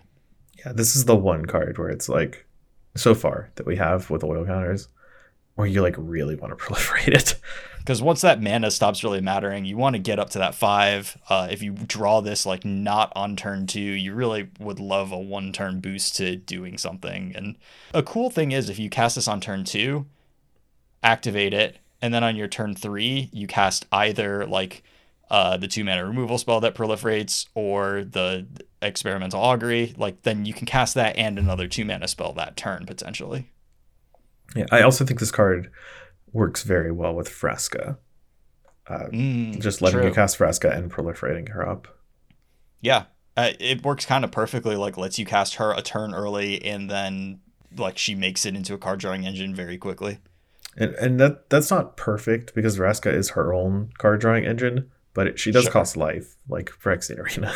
yeah. So you kind of let Tablet of Compleation take over that mm. aspect while Vraska can focus on, I guess, killing creatures. Yeah, I, I'm like kind of into that, especially because I like the deck that I want to put Vraska into, as I said earlier, like is a counter heavy proliferate deck, and this is probably it feels like a component of that. Yeah, it, it could be worth trying. I'm, I think this card does require a little too many hoops, mm-hmm. uh, or at least the thing I want to do with it, which is try to proliferate a bunch, doesn't have enough support.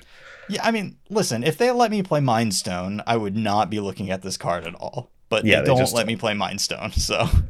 I, I, just want Sphere of the Suns. I'm telling you, that seems like a fair card. Come to play tap yeah. only three uses. Come on. Yeah, that card because that was like not that long after they stopped giving us like any sort of Mind Stone analog. Like the you know the signets were still like in our like memory and stuff like that but it still had been a little while since we gotten anything and then it was like oh yeah this is just is good enough like not a good version of this effect but it's two mana and it gives us mana. And it literally only saw play in like Tezzeret decks. Yeah. But Tezzeret costs four mana. Get yeah, get them out of turn early. turn your sphere of the suns into a 5-5 let's go. Pretty good Uh, number two on my list is Tyvar Jubilant Brawler. One, a black and a green for a three loyalty planeswalker. You may activate abilities of creatures you control as though those creatures had haste. Plus one, untap up to one target creature. Minus two, mill three cards, and you may return a creature card with mana value two or less from your graveyard to the battlefield. I think obvious place is that this may revitalize Devoted Druid. It really does exactly what you want in that deck to help make that work. It is phenomenal with any mana creatures, especially mana creatures that are like big mana creatures. So Pioneer Elves, I think it's just a huge jump from this, and you get to play it with Circle of Dreams Druid, which is, you know, half of Elvish Arch Druid, just the mana half of Elvish Arch Druid, But that's potentially really powerful. Uh, you also could play it I guess, with Elvish Arch Druid, but I'm a little terrified of playing actual elves in modern with the risk of getting like double furied. Yeah. But I think this card's just really, really strong. I, I, I think it does so many things. Uh, you know, with with those elves, with devoted druid, like with mana guys, but it's also like I don't know, can you play this with Blood Tithe Harvesters? It gives them haste, it like lets you get them back from the graveyard and get that value. Can you play it with Fiend Artisan or something like that? just like there are cool things. Can you play it with humans? Like your Katilda, all your humans that tap for mana now have haste and can tap for that mana immediately. And if they kill your Katilda, this gets it back. Is that something you can do? There's just like a lot of wheels turning when you read this card, and I think it's really strong. Yeah, it's neat. I I'm looking forward to what people do with Devoted Druid because even though I don't think Tyvar quite does it yet, it is a really good card for that deck. Yeah. And I especially enjoy that people have just been discussing the merits of instead of playing any giver of runes in the devoted druid, you just slam a bunch of forge tenders in your main deck. Yep. Just because there's so many furies. And if your opponent ever goes like turn one Ragavan, you go turn one forge tender. It's Mhm. the best feel. It's great, yeah. And this get this also buys back your forge tenders in that deck. To, Yeah. I, I think that's probably not the main purpose, but no, but that's that's an option for you. For those who don't like, you know, who don't follow me on Twitter, that RCQ that I played this weekend, and I got, you know, pretty messed up by Rakdos scam. Our friend Kenny won the tournament by showing up with his his pet deck is mono white taxes, and he showed up with a version with four Burrenton tenders main deck and uh, four sanctifiers in the sideboard and beat scam in the swiss beat it in the quarters beat it in the semifinals and then played like was paired against our friend chris in the finals and uh, like they split. I don't know if they played it out or not but he wasn't going to lose that match against scam. Uh, Chris had already mentally lost that match as soon as Kenny won his semifinals match. he was prepared but I, I do think Tyvar has a good chance of revitalizing the, the devoted druid decks. And with people adopting cards like Burrenton Forge Tender as protection instead of Giver Runes, Mhm. uh, I think you have a shot of seeing some new crop of devoted druids where people are actually like trying to optimize a little bit better, a little bit more. Yep. Yeah, I I agree, and I think that it does other stuff pretty well too. I think its abilities are just quite strong. Mhm. My number one is the Mycosynth Gardens. This is a land with the sphere land type, but that doesn't matter for any of its abilities. It has tap, add a colorless, one tap, add one mana of any color. So we're, we're a Shimmering Grotto. But then we get X, tap, the Mycosynth Gardens becomes a copy of target non token artifact you control with mana value X. If nothing else, this feels like a shoe in for Amulet. I think that probably it encourages you to build the deck in a much more combo focused way to like maximize the number of draws where you have double amulet and just kill your opponent that turn because it makes having double amulet just way easier.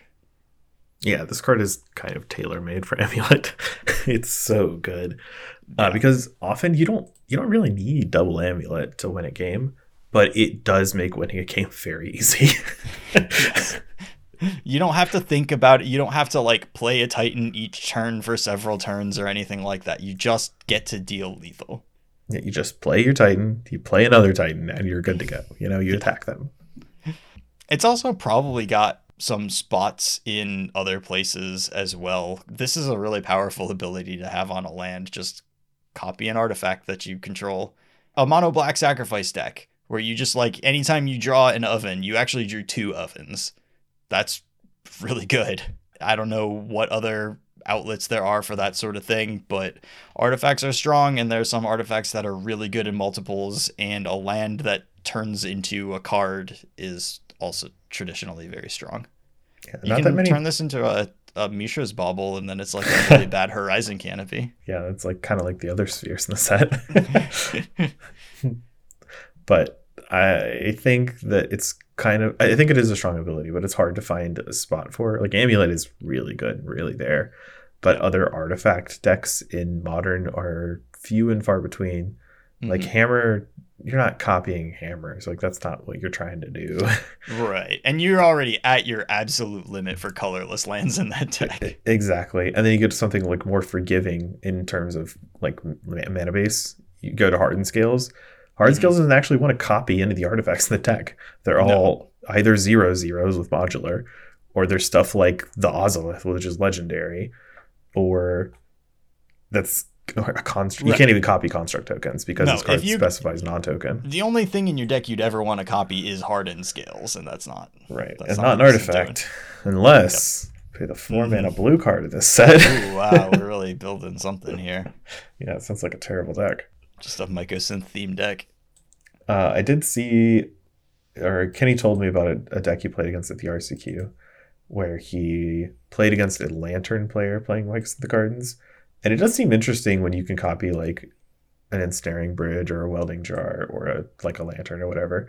But I think lantern is just unplayable as a deck. Without without Mox Opal, it just ju- doesn't look like a playable stack of cards. Yeah, so I'm not interested in that. But if anything can come along where you are able to copy an artifact as a as a combo engine, maybe mm-hmm. you'd be interested. It just doesn't work with stuff like the Asmore decks that we see. Right. Because copying cookbooks does not do anything but produce you have food, ex- which you always once have you have cookbook, of. you like have as many cookbooks as you want, pretty much. Yeah, exactly. So maybe there's some niche like combo potentials that people haven't built around because there's not like been a card like this before. It's got um, a ton of potential, and I think it's also guaranteed to be great in Amulet. So this was a pretty yeah. easy number one for me. No, it's also my under number one because it's a card with a lot of forward facing potential as well. Yeah, right. As more one mana artifacts are printed, like it can only get better. Not that they print a lot of good one mana artifacts because they're very cautious about that, but it can also copy colored artifacts. So and they're much hmm. more willing to print those, and so that that's a an area where this could just get stronger in. is some some cheap colored artifacts that you are good in multiples. Esper Sentinel. yeah, the fact that you tap it makes copying artifact creatures like not the most exciting, but eh. Yeah, I, I think it's good, but we I can move on to my cards if you want. Sure. Because I have a couple of different ones. Yeah, uh, there were a five, lot of fine ones, so. My number five is Migloz Maze Crusher. This is a one red green legendary Phyrexian Beast 4 4. Enters battlefield with five oil counters on it. You can pay one and remove an oil counter to give it vigilance and menace until end of turn. You can pay two and remove two oil counters to give it plus two plus two. And you can pay three and remove three oil counters to destroy an artifact or an enchantment. Uh, we were kind of just talking about how Gruul is a good deck in Pioneer, and I think this is a good three drop in in that deck. Like it yeah, does a lot of things. It's already got so many three drops. Like it does have that. That is kind of the problem. This might be fine in it, but you know you're only improving by so much when like also already like love struck beasts are kind of getting put in the sideboard. Yeah, this card is big. It is legendary. You don't have to play that many copies of it, but it does sure. do a lot of things. It's very difficult to block. Basically, threatening to be a six-six anytime you have two in mana. Mm-hmm. Uh, and it has a little bit of extra utility in that it's it kills artifacts and enchantments. It can be harder to block further uh, by giving it vigilance and menace. Uh, it's just like a really it's a card with a lot of text as opposed to just one of the other three drops, which is just a big body. This kind of has a big body plus a bunch of words. Sure. Yeah, I think it's fine. I'm not excited by it, but it's big and yeah, fine. It's big and fine. Yeah. That's that's why it's number five. there were a lot of other cards I could have considered here. Like I, I really like the Kaito in this set, Kaito Dancing Shadow. It's a got a cool little hybridization between control and tempo. I guess not really aggro. it's a neat little effect. I, I do like that card. I think it's very cool. Uh, my number four is Melira, the Living Cure. You talked about this briefly. Uh, green and a white for a legendary 3 3 human scout. If you would get some poison counters, instead you only get one poison counter and you can't get additional poison counters this turn. Basically textless. It doesn't it doesn't matter. that is uh, that is some trinkety trinket text. And then the other ability is you can exile her and choose a creature, target creature or artifact. When it's put into a graveyard this turn, you return to the battlefield under its control. So it's a, it's a Saffi Eriksdotter. Mm-hmm. On a 3 3 body. Less, less exploitable. Yeah, it, it, exiles her instead of sacrificing it, but it is a good redundant piece that you can play in those like green white company style decks or Eldritch mm-hmm. Evolution style decks. Uh, and it protects whatever creatures you're trying to assemble while being like a really well statted creature. Because yeah. the backup plan for the decks is often just turn my creatures sideways and try to kill you. And when your protection pieces are three threes, that's pretty yeah, good. That happens pretty quickly for sure. Yeah. So I just think she's a good piece for those type of strategies. Yeah, and now you have access to Skrelv and to her, and those like that's that's kind of a, a nice selection of like how do you want to protect your creature. You've got a good set of options there. Yeah, exactly. While beating down from and she's also a, a human, right? She's a human, human scout. So there there's a lot of stuff going on there. Thalia's lieutenant is very good and very legal in Pioneer. Yep. And you, even like suiciding a Thalia's lieutenant somehow, or being able to bring it back if they target the removal spell. Well, often, Thalia's like, lieutenant is often a four four. You want to attack with it, and then like they trade off for it, and you just get to Thalia's lieutenant. Like they, you leave them with like no good options. If Melira's on the battlefield and you play a Thalia's lieutenant, you just like have this. All right, I guess I'm killing Melira while it's all cards on the stack yeah. You can't get Thalia's lieutenant back, and the Melira doesn't get bigger. But right, I do have to deal with this lieutenant. yep. Also, like protecting your Adeline is really, really good. So the the white deck has the mono white deck has a lot going for it, especially the fact that you can play all these mutavaults. But it's possible that like the sizing on some of the green cards and the the way that you get to protect your like powerful cards uh, could encourage you to play a different a second color. And you know then you do get to play collected company.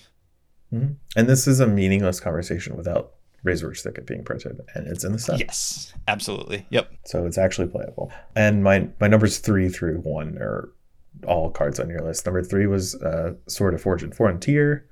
Number two was tyvar jubilant brawler. Number one is mycosynth gardens. Those are all cards i am very high on Tyvar probably a little less. I'm just more interested in see what people do with him than anything else. I'm excited. Um, yeah, it's a, such a weird card that I, I feel like we're gonna see some nonsense. And the Sword in the Gardens are cards I'm I'm big on. I like those cards a lot. I Actually, like the Melira a lot more after our conversation than before, even though I was pretty good on her before. yeah, I, I'm a little higher on her too. Just like the more you think about her, the more stuff she does. But yeah, that's that's all we won for me. Yeah, I think that I'm excited to play this set a little bit starting tomorrow and see what comes out of it. But yeah, probably a two and a half hour episode or whatever this kind of edits down to. That's, that's probably enough content for this week. Oh yeah, we have been talking for a while, haven't we? yeah, I'm, I'm ready to go lay down. Yeah, that, that doesn't sound bad. I gotta catch some of these streams. I gotta like go find Spike's VODs and see what the nonsense deck was he was playing earlier today with Capricious I mean, Dragon. I, I saw some hollow ones hit the battlefield. I saw some Vengevines hit the battlefield. There was also a creativity deck, or maybe it was just the, the red polymorph, but you know, with Capricious Dragons and Archons, then you'd like get the dragon with your polymorph and then you, you polymorph again until you and then you hit an Archon, and That's I, not not all of the ideas were complete winners, but it did look pretty powerful sometimes. I, I gotta check it out. I gotta see some Capricious Dragon gameplay for yeah. my own eyes. I recommend it. It was fun to watch. cool. All right. Thanks everybody so much for listening. We really, really appreciate your time. Uh, enjoy the new set. Have a great week. Yeah. Have a good time. Bye.